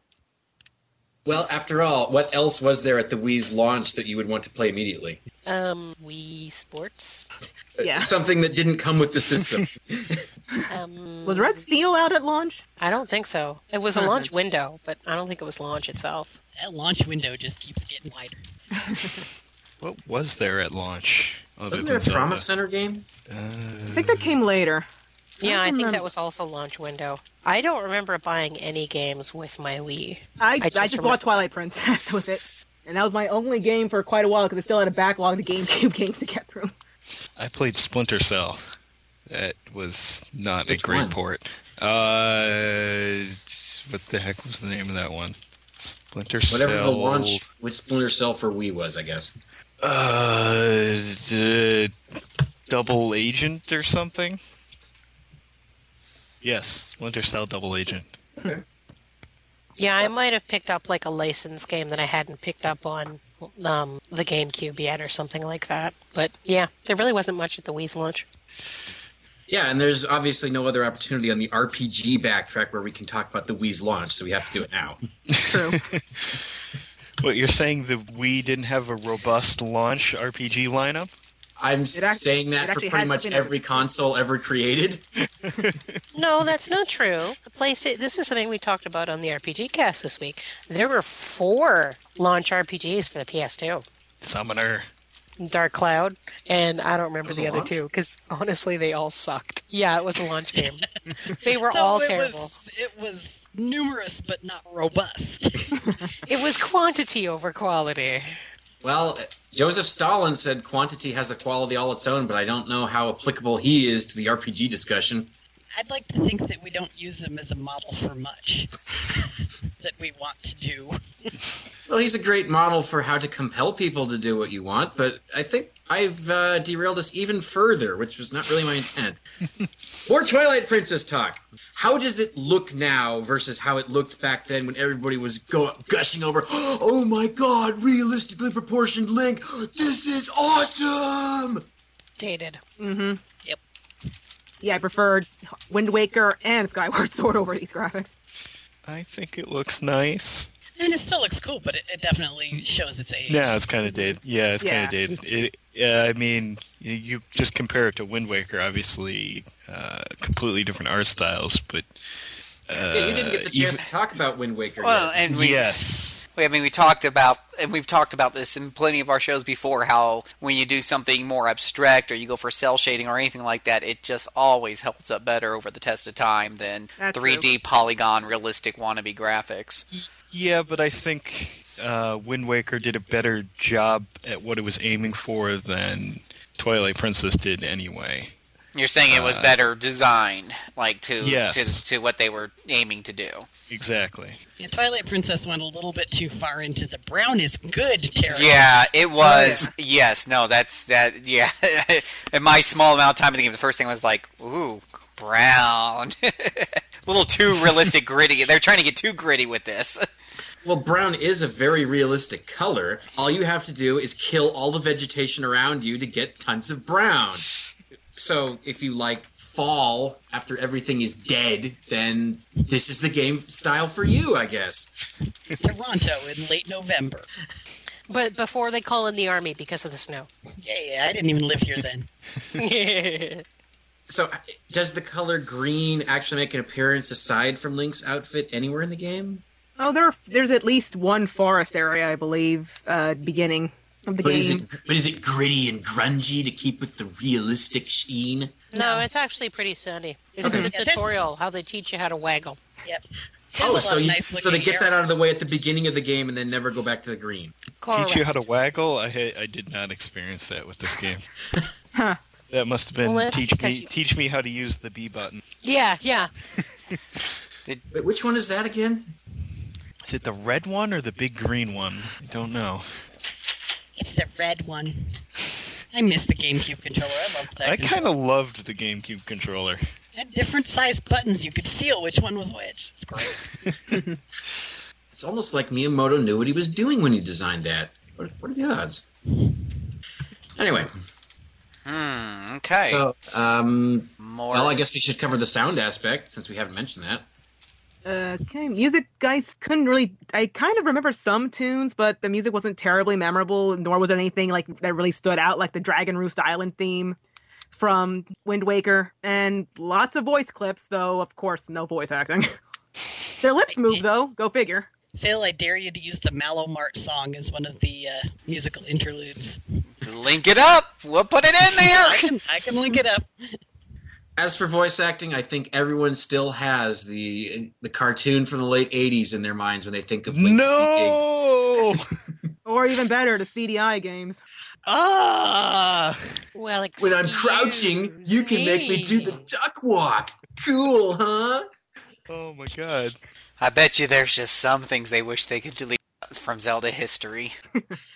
I think Nintendo just takes secret pride in having licensed Zelda to Philips, a company with so few owners that the number of people who have actually played those games is, a couple hundred? Maybe more? If that. Yeah. Does anyone know anyone who ever owned a CDI? Yes. You do? Oh. Yes. You're the first person I've ever met in that category. We did not own it. We knew someone that did. Okay. That's still a lot better than I've ever done. They were the same people that they didn't own the Atari; they owned the Sears version. Yeah, back when those. I'm trying to think of the name of that stupid thing. It wasn't called an Atari; it was called the Sears something something. Not the ColecoVision, was it? Huh? Not one of the Vision things, the Intellivision or ColecoVision. No, it wasn't. It was an Atari, but it wasn't called an Atari. And it had, like, the awful, like, wood paneling like you saw in old cars. Just like an Atari. I'll have to look it up later. Yeah, that sounds like something Atari should have sued over, but didn't. No, it was a licensed product. So if you actually look at old advertisements for games, it would be like, plays on your Atari 1600 and the Sears yada yada. Okay, yeah, I'm not remembering this at all. Thanks. Now you're making me feel inadequate. Okay. Have we run out of Twilight Princess stuff to talk about? Is that why we're talking about Sears knockoffs of the Atari 2600? Yeah, it sounds like it might be time to wrap this one up. Okay, Mr. Apps, you didn't get to say anything about the Minish Cap or Four Swords Adventures. Speak on them if you wish. Or Wind Waker. Wind Waker, I absolutely adored that game, although I would, like many others, ignored it for the art style for way too long. Wait a minute. Did you just call it the Wind Waker? No. I hope not. Okay. We'll have to listen back to the show. Minish Cap, pretty good. Didn't really love it. Four Swords, eh. You didn't have 4 GBAs and 4 link cables to properly appreciate the multiplayer aspect? I did, and we didn't really have that great a time with it. You'll have to go back and listen to this recording earlier where I explained, though, that our gamers today can still enjoy the financial investment aspect and how they can do so by buying the new game in the shrink wrap for only $200. So there you go. At least you can at least feel what people felt when they bought all that hardware, out of your pocket anyways. Keep going. I'm sorry. I interrupted again. Wind Waker again, amazing game, and I will argue that to anyone who hates the game. And again, Twilight Princess, liked it, had a great time with it, not quite as good as Wind Waker, and certainly not as pretty. Which definitely goes against what the gaming press said at the time. Well, of course. Okay, Minky, did you just did you invite this guy on the show too? What did I tell you about inviting people on the show who give any Zelda game less than a 6 out of 5? What is your problem? We got to have more rigorous standards on this show. My gosh. What would you give it, Phil? Which one? Wind Waker. Wind Waker? A 6 out of 5. I thought about it long and hard, and oh man, 6 out of 5. You have chosen wisely. Yeah. And what would you give Twilight Princess? That one's a little different. With a different color scheme, different control mechanisms, I'm going to have to say a 6 out of 5 for that one. Interesting. I do remember EGM gave it a platinum award, 3 10s. And nowadays it has a lot of haters. I am one of them at times. In relative terms, of course. Yeah, of course. Honestly, the only Zelda game I dislike is 2. When you consider it, though, in light of the history of when it came out and the fact that it had some really great side-scrolling 2D action, you've got to kind of lean towards a 6 out of 5 on that one. No, I've hated Zelda that game since I was a child. 2 is awesome. I actually, did I beat that one? I mean, I had it when I beat the first one with the help from Nintendo Power, of course. I'm trying to remember if I beat the second one or not with help from Nintendo Power. I remember I tried really hard if I didn't beat it. I was really trying hard. Damn, 3 lives. Jeez. My favorite thing about that game was the fact I managed to beat it. It's just like, good, I can never play this again because I finished it. Other people might give that game a 3 out of 5 or something, but that feeling of accomplishment you get when you finally beat it easily jumps it up to a 6 out of 5. And what about the only 2 other 2D side-scrolling Zelda games, which will be found on the CDI, Phil? No. I have to freely admit that those are just a little rough around the edges. But some of the most famous quotes we have from the Zelda series come directly from those games. I think the fact that they're so memorable, I think you're going to have to give that one a 6 out of 5. Both of them, actually. I think you might have to combine them together to get that 6 out of 5, but, just... or, so what would they get individually? No, you really can't tear them apart. They're kind of joined at the hip. They're like 2 halves of a whole, You can't tear them apart. It's like tearing apart Zelda and Link. You can't do it. You can't have one without the other. No, 6 out of 5. No, two halves of a really great whole.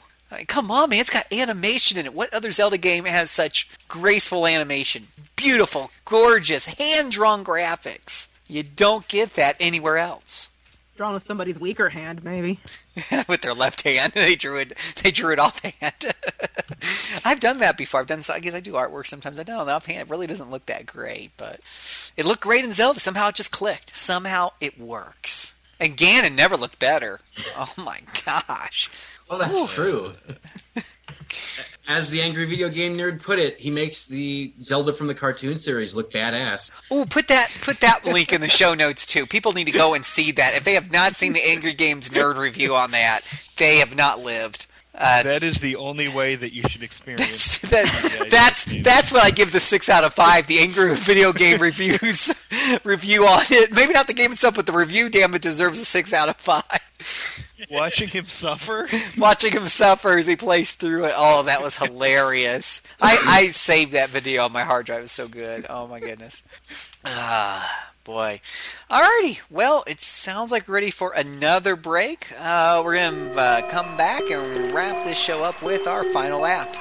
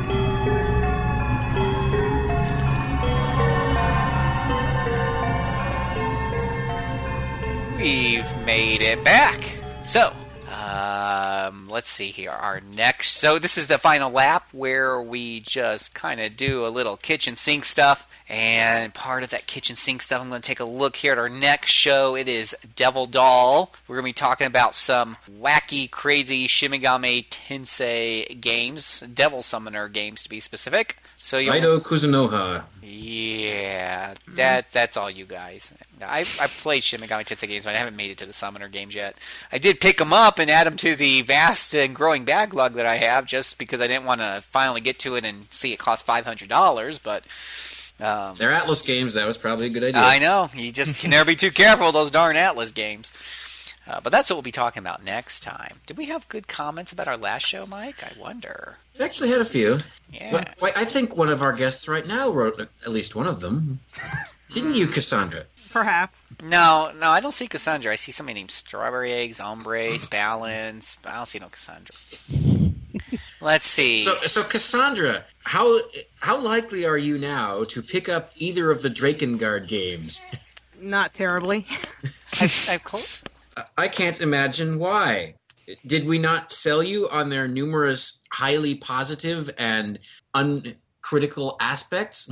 It was certainly an entertaining listen, but I'm afraid, no, you haven't sold me. No way! Way! Sorry, that was a reflex.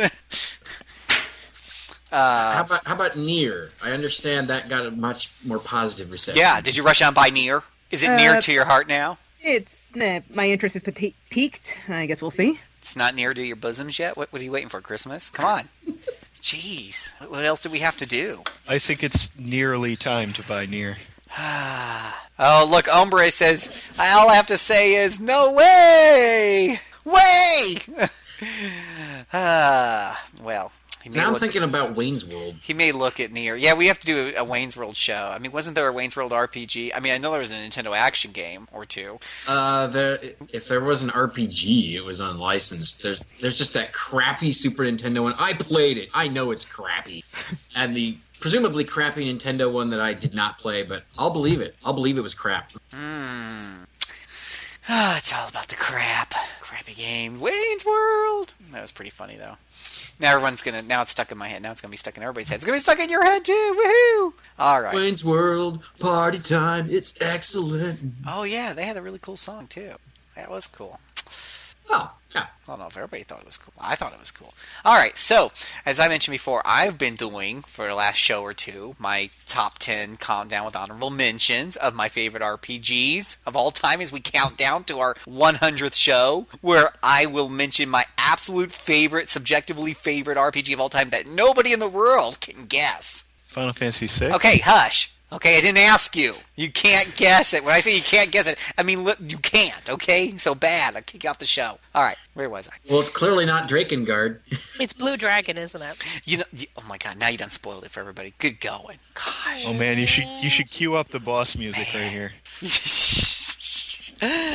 Number 9 is, since we were talking about Zelda. Number nine. Yeah, we should do it. That was fun. Number 9, Zelda: Link to the Past. I struggled between Zelda: Link to the Past and the original Zelda, because the original Zelda just, I mean, it was really, for me at the time, the first Nintendo RPG type of game. I had played pen and paper RPGs. I don't remember I had farted around with the Commodore D&D versions of the games yet, but Zelda was just this entirely, different and at the time just absolute mind-blowing experience. It just consumed, every free moment that I had, and I wasn't happy till I got a copy of Nintendo Power to tell me how to beat the bloody thing. I have a dumb question. Stupid bombs. Was Zelda even in the first game? Yeah, she's at the end. She kind of looked like Princess Peach. Not much different, in my opinion, when you finally made it to her and beat Ganon and stuff. And then I can't remember if she said she was in another castle or not. No, that's a different game. No, she said you were the hero. You were the hero, yeah. And then you unlocked or something the harder version. Just in case the first one was a masochistic enough with trying to find those bloody hidden dungeon or something. And in the second one, all the bloody dungeons were practically hidden. Pain in the ass. I don't know anybody who goes through that second one on their own. If somebody that did that, went through the second one without help from a help guide, Nintendo Power or whatever have you, God bless you, because everything was hidden there, and you'd have to go and burn every bush and put bombs in every wall, and the bombs you had to keep going, buying more, finding more, and you're bombing everything trying to find out where the next dungeon is. I don't even know how you would even know to bomb the walls if somebody didn't tell you. I don't even think there was a hint about bombing the walls. Maybe I missed the hint. I mean, think there was. What's that? How do you figure out how to get through the Lost Woods without a guide? Oh, was there somebody who gave you a clue about that? One of the old wise men? Or something? I want to say that there was somebody who gave you a clue about that. Whatever the directions are, I don't remember them right now, but somebody said something about that at some point. Might have been, but I mean... One of those guys, if you blew open his cave, then he'd talk to you for a couple of lines. Yeah. So, Ocarina of Time also stands out. Really strong memory. First 3D Zelda game. The whole thing kind of coming to life. Great mechanics in that game. I mean, it justifiably earns its super high ranks. But for me, Link to the Past was kind of that really, really great middle ground of having more modern-y graphics, great musical score. It just sticks in my head to this day. The better challenge and design of the world and the dungeons, the puzzles and the such. Just absolutely, absolutely a great, great mixture of being old school but taking those first steps to making it prettier, more of a masterpiece, for lack of a better description. And to this day, the most memorable, Zelda experience. I think it's the easiest one to recommend too. If you got somebody who, a younger person who maybe just hearing about Zelda for the first time, was like, which one should I play first? I'm like, go back and play Link to the Past. Find a way, Virtual Console something.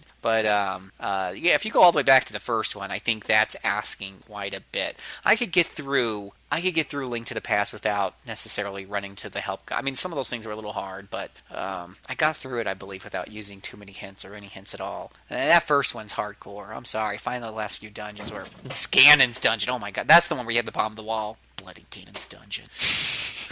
Oh, and then those little bloodsuckers that ate your shield. Oh, likes. There's nothing to like about them. They're hates. They eat your expensive shield. I have to go out and spend more time getting more rupees. That's not right. The max was only 255 rupees, but it took a while to get there.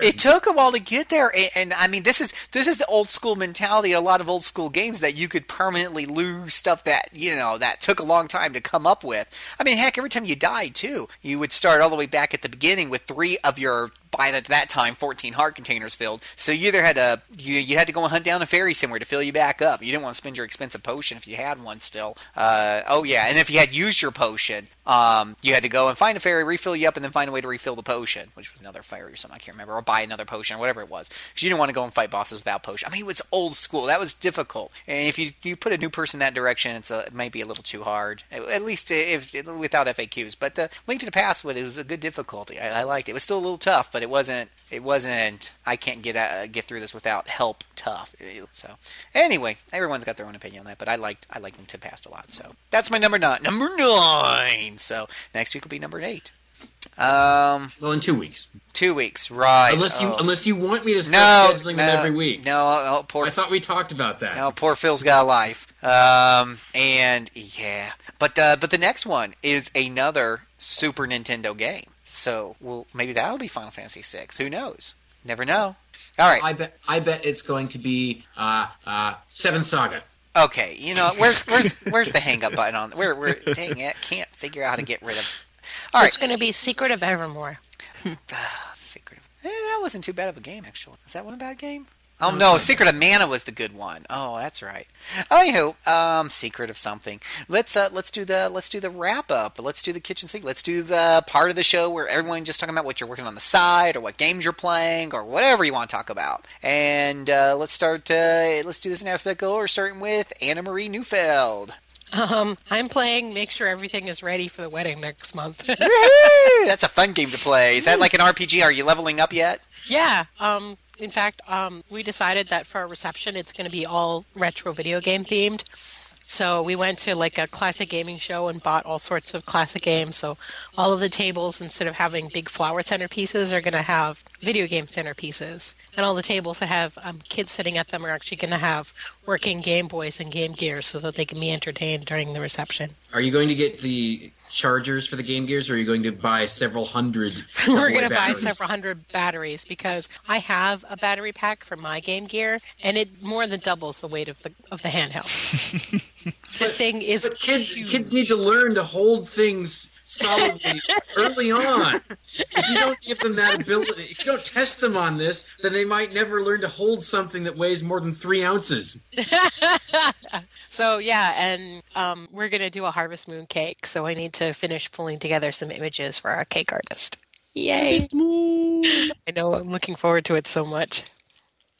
Harvest Moon. That's like one of those games that just sucks up all of... Hey, wait. How cool would it be for your reception if instead of making like a Harvest Moon theme or whatever, you actually made people act out Harvest Moon? Like they have to go and plant and pull the crops to make the cakes and then bake the cakes and maybe they get married too. Who knows? But that's how the cakes and stuff get made for your wedding. I like that better. It's really a Harvest Moon reception. It's not a Harvest Moon reception. It's a video game reception. But I like it like real life, virtual reality, you know? I mean, think about it. Take it to the next level. Bam. No. Oh, you're not fun. I'm moving on to somebody who's fun. Becky! It's like you don't want to impinge upon the guests that much. Oh, yeah. I can't imagine why. They can get their hands a little dirty. Come on. And they, yeah, of course, some of them might run out of their stamina. Becky! How you doing? Becky, what you got? I've been married for 10 years, so I don't have to worry about that wedding stuff. It's sort of the video game dead zone right now, so I don't even have a ton of work. So I've been playing Pokemon again. It's Which kind one? Of a problem. I've been playing White 2. I caught them all again. Ooh, I've been playing Black 2. I'm actually, like, literally beating the 7th dungeon right now. Cool. So you're not playing by choice the one that Sam just reviewed, the Pokemon Mystery Dungeon. I played it and beat it like earlier in April. I've been playing through it slowly, although I'm not enjoying it all that much. So it's kind of. I mean, here's the thing: is I think I would have basically given it the same score as her, maybe a little higher. So I would have given it a 2 to a 2.5. She gave it a 2, and. The sad part about that is it's actually the best mystery dungeon game there is out there right now. Let me rephrase that. It's the best Pokemon mystery dungeon game out there right now.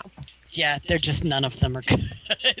I hear that if you want your Pokemon spin-offs to be good, then you should go for the Pokemon Rangers. Is that right? Yeah, pretty much. Yes. Unless you count the Coliseum and XD Gale of Darkness on the GameCube, which are kind of odd since they're consoles and their spin-offs, but they play a lot more like the main series. Pokemon XD Gale of Darkness, if I recall correctly, did not review well. Well, I've never played that. I just played Coliseum. Oh, okay. Yeah, it's got... I'm pretty sure it has a pretty bad Metacritic. Mm. So anyway, I enjoyed Coliseum. I'm working on beating the Elite Four with same type teams because you get badges for that. So I may put up a thread on RPGamer and ask people for suggestions and draw pictures and stuff. Strawberry is the EV queen of our forums. Yes, I'm not nearly as hardcore Pokemon player as Cassandra. I'm not even all that hardcore, so to speak. I could go for perfect IVs if I read up on all this nonsense RNG business, but it's just like, no. I don't want to go that hard. You're hardcore amongst our staff, not amongst the level of Pokemon hardcore players in general. Some of those people are insane. Oh, yeah. Plus, I've had hundreds of Pokemon already trained and EV leveled. I'm not going to restart all over just to get them quote-unquote perfect, even though I know I'm never going to win any tournaments or anything. Okay. So that's what I'm doing with my video game time. And I should work on my backlog, too. I should have a good amount of time this summer to do that. Yeah, absolutely. Catch up. Like, yeah, I could work on my backlog, but I guess I'm playing Pokemon instead. That's, and unfortunately, that kind of echoes a little bit my problem when I talk about myself, which I love to do. Let's see here. What about Cassandra? Well, other than finishing up the Minish Cap for the podcast, since I hadn't played that before, not terribly much. I played the recently released DLC for Fire Emblem Awakening, Harvest Scramble, which is the map itself is kind of simple on its own, but the sort of the draw to that is that most characters have an extra conversation that's pretty much an extra support with another character they can already support with. And a lot of them are funny. A few of them are pretty insightful, and others are, they're either decent, interesting, funny. They're pretty cool. So I don't mind spending a little extra just to have some extra conversations because I love the dialogue in this game. Yeah, I can get behind that. I remember the dialogue very well of this game. Which game? Fire Emblem Awakening. Teach has got tenure. I better remember it. I'm the one who reviewed it. So I don't know if you guys were aware, but Fire Emblem Awakening was actually censored in Europe. What? For what? I heard, yeah. Yeah, I saw that. Yeah, they changed some of the localization that the 8.4 guys did. So they made it slightly less racy, which was confusing to me, because normally Europe prefers to censor violence over sexual overtones. Yeah, I thought that was weird, too, because there's one conversation, I guess in the new DLC, there are some scenes that are rather suggestive. Oh, and yeah. I think the example I saw was there was a scene which, in the U.S. version, it talks about one of the female characters' soft, fluffy pillows. Yes. And in Europe, it just talks about her lustrous hair. Yeah, I mean, the problem is Noe looks like a little girl, but she's actually like a 1,000-year-old dragon. And Tharia is rather popular amongst male players, as I recall. Oh, yeah. I like Tharja as a character. She's hilarious. Yeah, it's the same. My husband married her just because he likes goth girls. I paired her with Gregor. That was interesting. I've only played a female avatar, so I haven't had the full Tharja experience. Well, Tharja still stalks the female avatar. But... Oh, yeah, she does. It's a slightly different stalkage. I paired her up with Henry because two dark mages, Especially since one creeps the other out. Okay. What about... Gosh, I'm doing this alphabetical order, but I'm kind of torn between Michael Apps and Mike Minky, but I guess it's Michael Apps. If you say you're playing anything other than Dragon Age, or Dragon Fantasy, I'm going to be very sad. He just played this thing called Soul Sacrifice. I see its review went up today. Unfortunately, I had to sacrifice my Dragon Fantasy time a little bit. I have been playing. I have completed playing Soul Sacrifice and reviewed it, and it was pretty good with some issues. And I am actually really hoping they make a sequel because it kind of just fell short of greatness, painfully short at times. But it's an interesting Monster Hunter type game, which hasn't really derailed my Monster Hunter addiction. It's worth giving a shot for anyone with a Vita.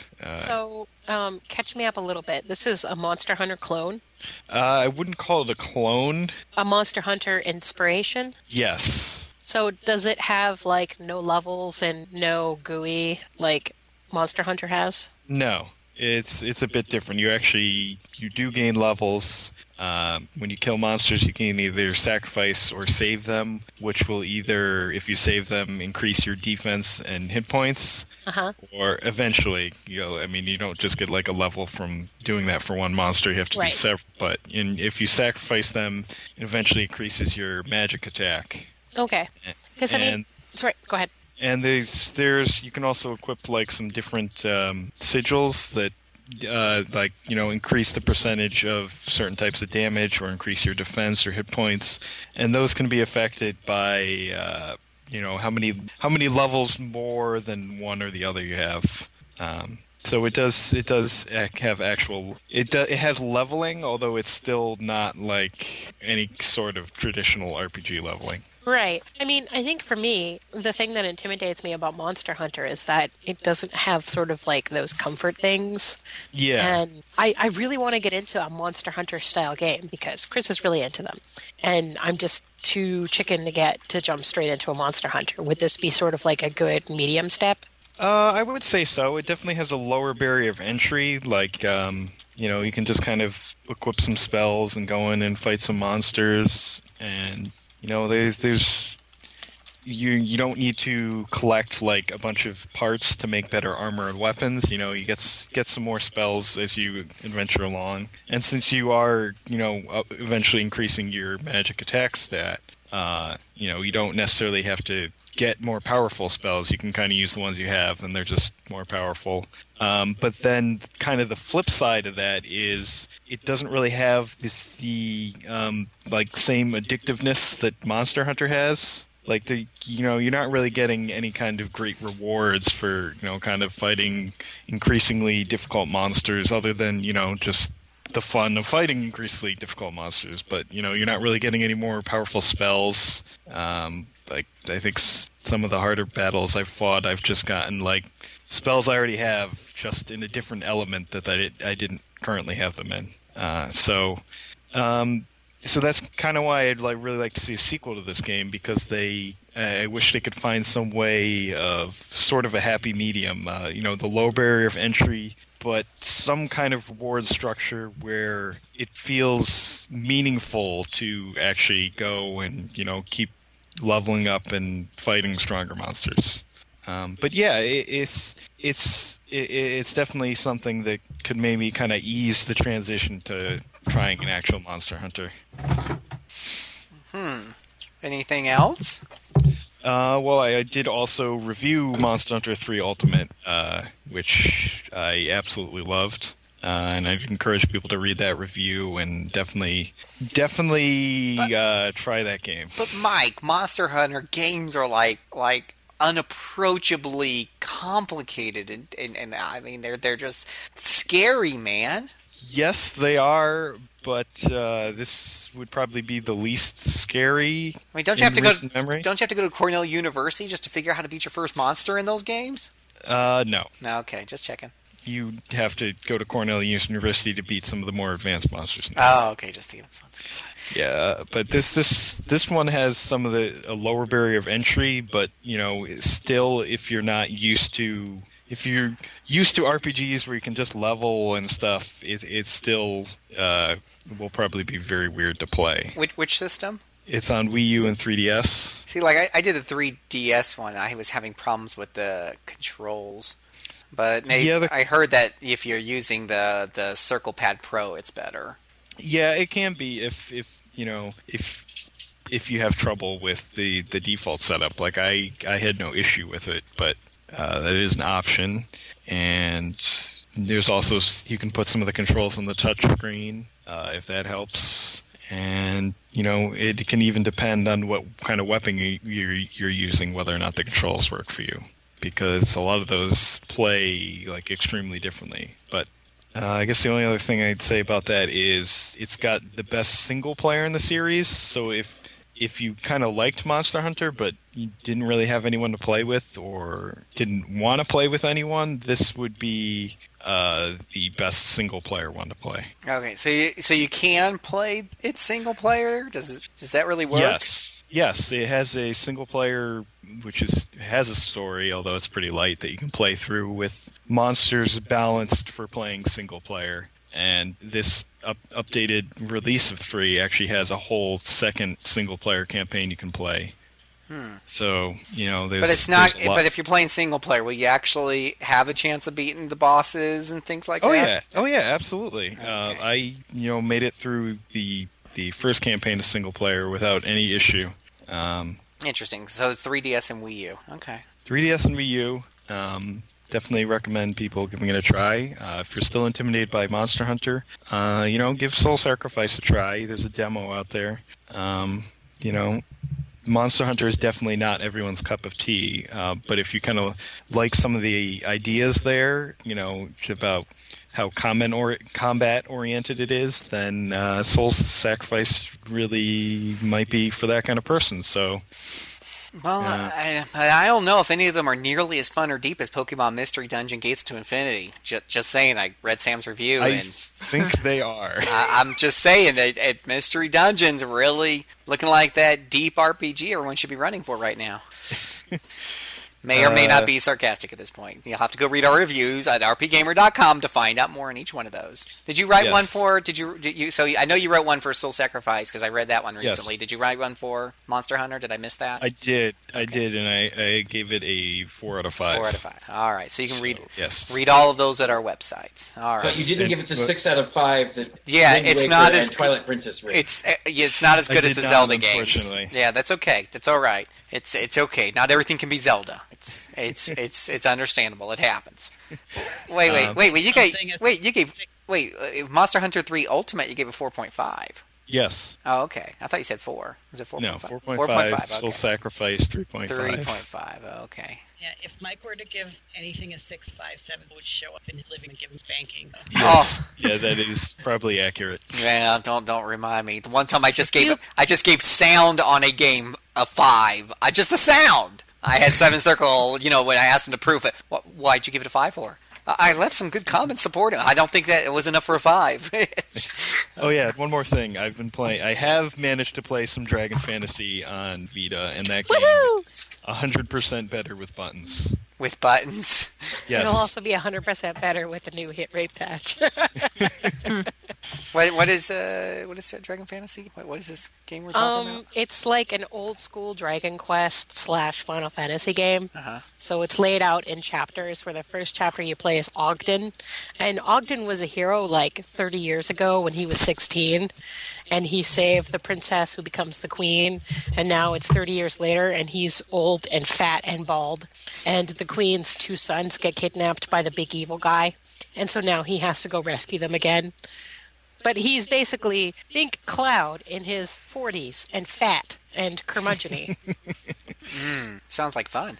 So, and as you go on, the game sort of evolved through the original Dragon Quest ones, where it's like you first-person perspective, one enemy versus Ogden all the time, to Chapter 2 and 3, which sort of progress up to sort of Super Nintendo-like mechanics, and each chapter introduces more and more of the characters. Do they up the graphics as well as if you're going through the game eras? Yes and no. See, when the game originally released, it was all done in 8-bit. Okay. So with the new PlayStation, with the new PSN launch, there is 16-bit graphics and 16-bit music, and you can switch back and forth between the two of them completely on the fly. It's just something you flip in the menu. And as of this patch, you can mix and match. So if you want 16-bit music with 8-bit graphics, you can do that. There you go. And so... this is the first 3 chapters, and then Intermission M, which is a Minecraft level. And then Book 2 is going to be coming out later in the summer. And it basically moves from sort of that Dragon Quest 1, Final Fantasy 1, up to the Super Nintendo era into sort of Chrono Trigger meets Lufia 2 meets Final Fantasy 6. Yes, and I actually played that at PAX and cannot wait for the full game. Minky. It was, yeah. Hey Minky, my heart just stopped. I almost passed out in my chair because she mentioned being able to go back and forth between the more modern graphics, the more retro graphics of the different bits. And you know where my mind went in it, don't you? Yeah, where mine went too. Being able to switch in the menu to an older sound and graphics. Oh my god, I almost fell out of the chair. You were about to have to call an ambulance and get me off the floor. No. It's okay, Phil. You never have to go back to the Dark Spire. Thank you. Oh my gosh. All right. Neither do I. Yeah. So, okay, how about you, Mr. Minky? What you got? Well, okay.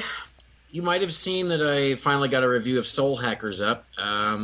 When the game wasn't infuriating me by having these freaking demons come along and cast Haman, which is apparently not an instant death spell because it just throws you into another dimension or something. So even if you have instant death protection, you die and game over, because I don't like that mechanic in SMT.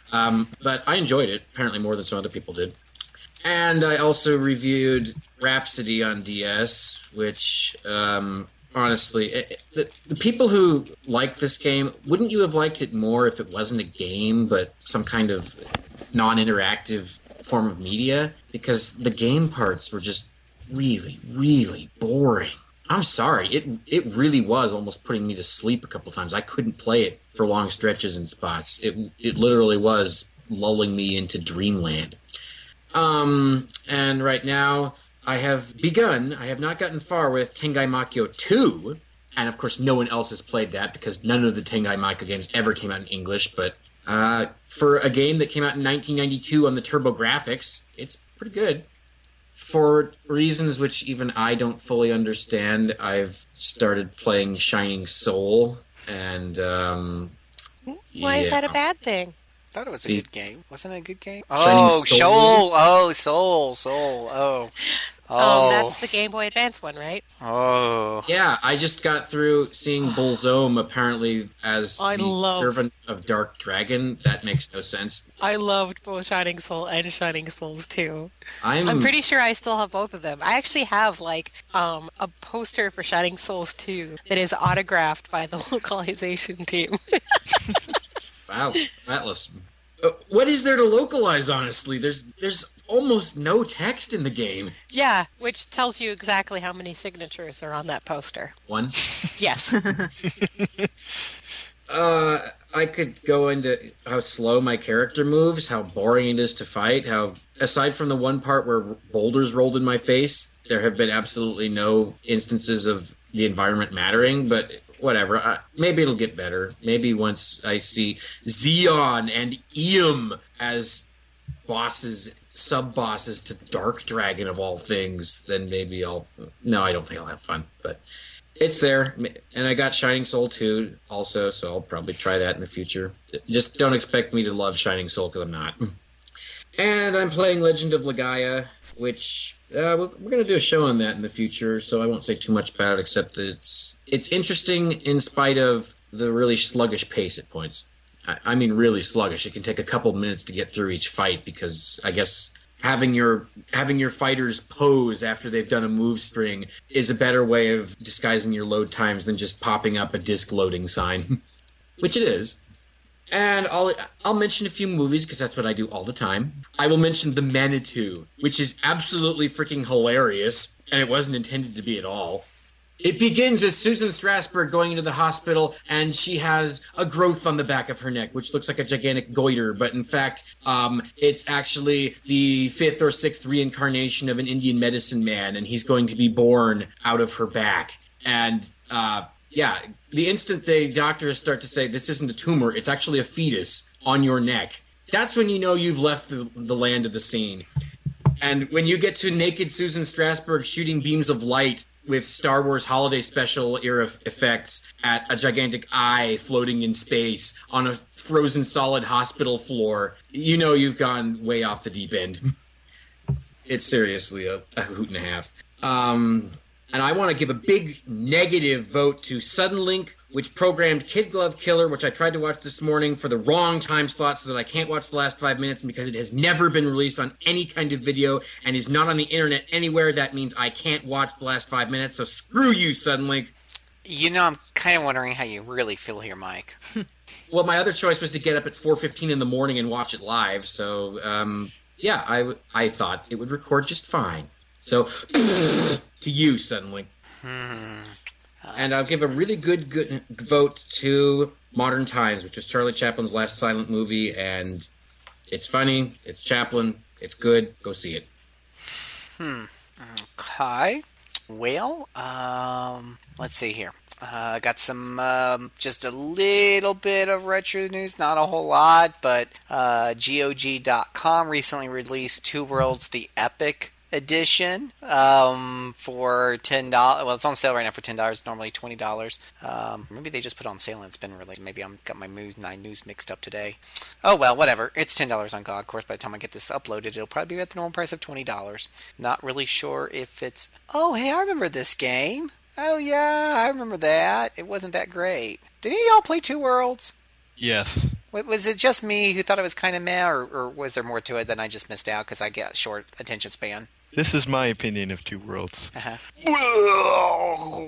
Yeah, no, could you clarify that for me? Sure. Now, users on GOG.com have given an average of 3.5 out of 5 in the RPGamer scale. That means very good. What do you think? Wait, they gave it what? 3.5 out of 5 is the average from 97 or 87 user ratings. What? Yeah, and on RPGamer scale, 3.5 is pretty good. I don't even know what to say. I've learned that on GOG and other similar sites with lots of user reviews with a star system, if it's below 4 stars, it's usually bad. Heaven forbid something's got like only 3 or 2 stars, because then it really is bad. 3.5's kind of bad, but you make it sound even worse than kind of bad. You make it sound barfy bad. So maybe we shouldn't recommend these to our people. Just thinking maybe not. I don't. Anywho, not a whole lot else going on GOG. They do have Space Empires 4 Deluxe, which is not an RPG, but it is a strategy, turn-based strategy space 4X game that I played to death back at the back around 2000, 2001, 2, something around there. Oh my god, I put so much time into that game. It's not a role-playing game, but you kind of feel like you're in charge of a big, huge space fleet. You make up your own ships from scratch. You make up your own fleets from scratch. It's awesome. It's a lot of creativity going on there. Lots of fun. And I don't know if they made it. I stopped playing it, though, on newer computers because it just went way... You had two choices. You could either... The game by default would go so fast you couldn't see the enemy movements, which was kind of important. But if you turned on full animations, it took forever, especially as the game went on, and there were lots of enemy ships moving one at a time. So, anywho... and I think I forget which one of y'all said you were playing Pokemon when you should be playing your backlog. Yeah. Yeah, and I'm kind of like playing Pokemon in World of Warcraft instead of, I've been doing more World of Warcraft. My friend dragged me back into it, and so I'm like, oh, look, I can collect these Pokemon running around. I can battle them and do dungeons again. Yay. Yeah, so. Yeah, Guild Wars 2 is the other thing I'm playing instead of my backlog. Guild Wars 2 is so pretty. So pretty. Oh, my gosh, that game is so pretty. I load it up once in a while just to remind myself how pretty it is.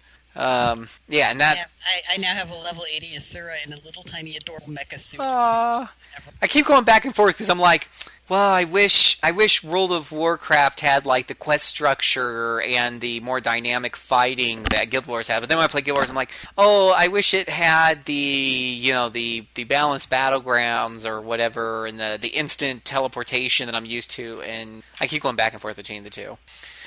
It'll get there. It's really hard for a new MMO to come out and have all the features that WoW has. But yeah, they're both really, really fun games, and you can sink a lot of time into them instead of working on our backlog, which we probably should be doing. What everyone should be doing, though, is going to RPGamer.com, where we have news, reviews, articles. It's the best community on the net. Everybody needs to go there, really seriously, because these are reviews done by RP gamers for RP gamers. So you're not going to get these crazy fanboys who only give Zelda a 95%, okay? At RP Gamer, we do it right and make sure every Zelda gets its due justice, okay? So you want to go to RPGamer.com and read all these reviews on all these games. And we got retro reviews on old games that you may have forgot, posting up on there almost every day. So you want to keep up with the site, RPGamer.com. We also have our forum there where you can write about our previous shows, our future shows that we're talking about. If you got questions, that's why I always mention what show we're doing next. You're more than welcome to jump on the boards and leave us comments and all that other fun stuff. Go on iTunes, please. Leave us comments on iTunes. Give us 6 out of 5 stars, just like you would Zelda. Pretend we're the Zelda of podcast and leave us 6 out of 5 stars. That's very important. Let's see here. What else am I forgetting? Oh, yes. We have a Facebook page. Facebook.com/RPGamer. Twitter.com/RPGamer. I've also got Twitter and Facebook pages /JC Servant. Mike Minky's still trying to figure out how that works. So, do you have a Facebook page, Mike? No, he doesn't care. He went away. He ran away. He's already ran off to leave his 6-star comment.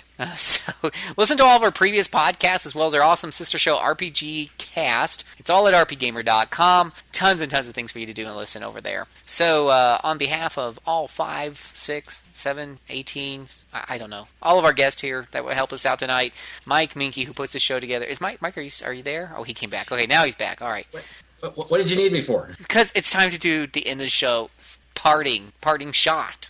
And that's clearly in your job description. It's not in my job description. It's in yours. So take us home. Put us to bed. Something. Well, I could sing more of "Come Sail Away." Come sail away. Come sail away. Come sail away with me. Exclamation mark. And if I remembered the Christopher Cross sailing tune, I would sing that. But I can just remember vaguely how it goes. And I'm getting it crossed up with a Toto tune, which is not helping. So we better go before I get Christopher Cross mixed up with Toto and create an unholy amalgam of early 80s soft rock. Or before I start reciting the lyrics to the Lonely Islands Boat song, which are not appropriate for this podcast. Yeah, we better kill them now.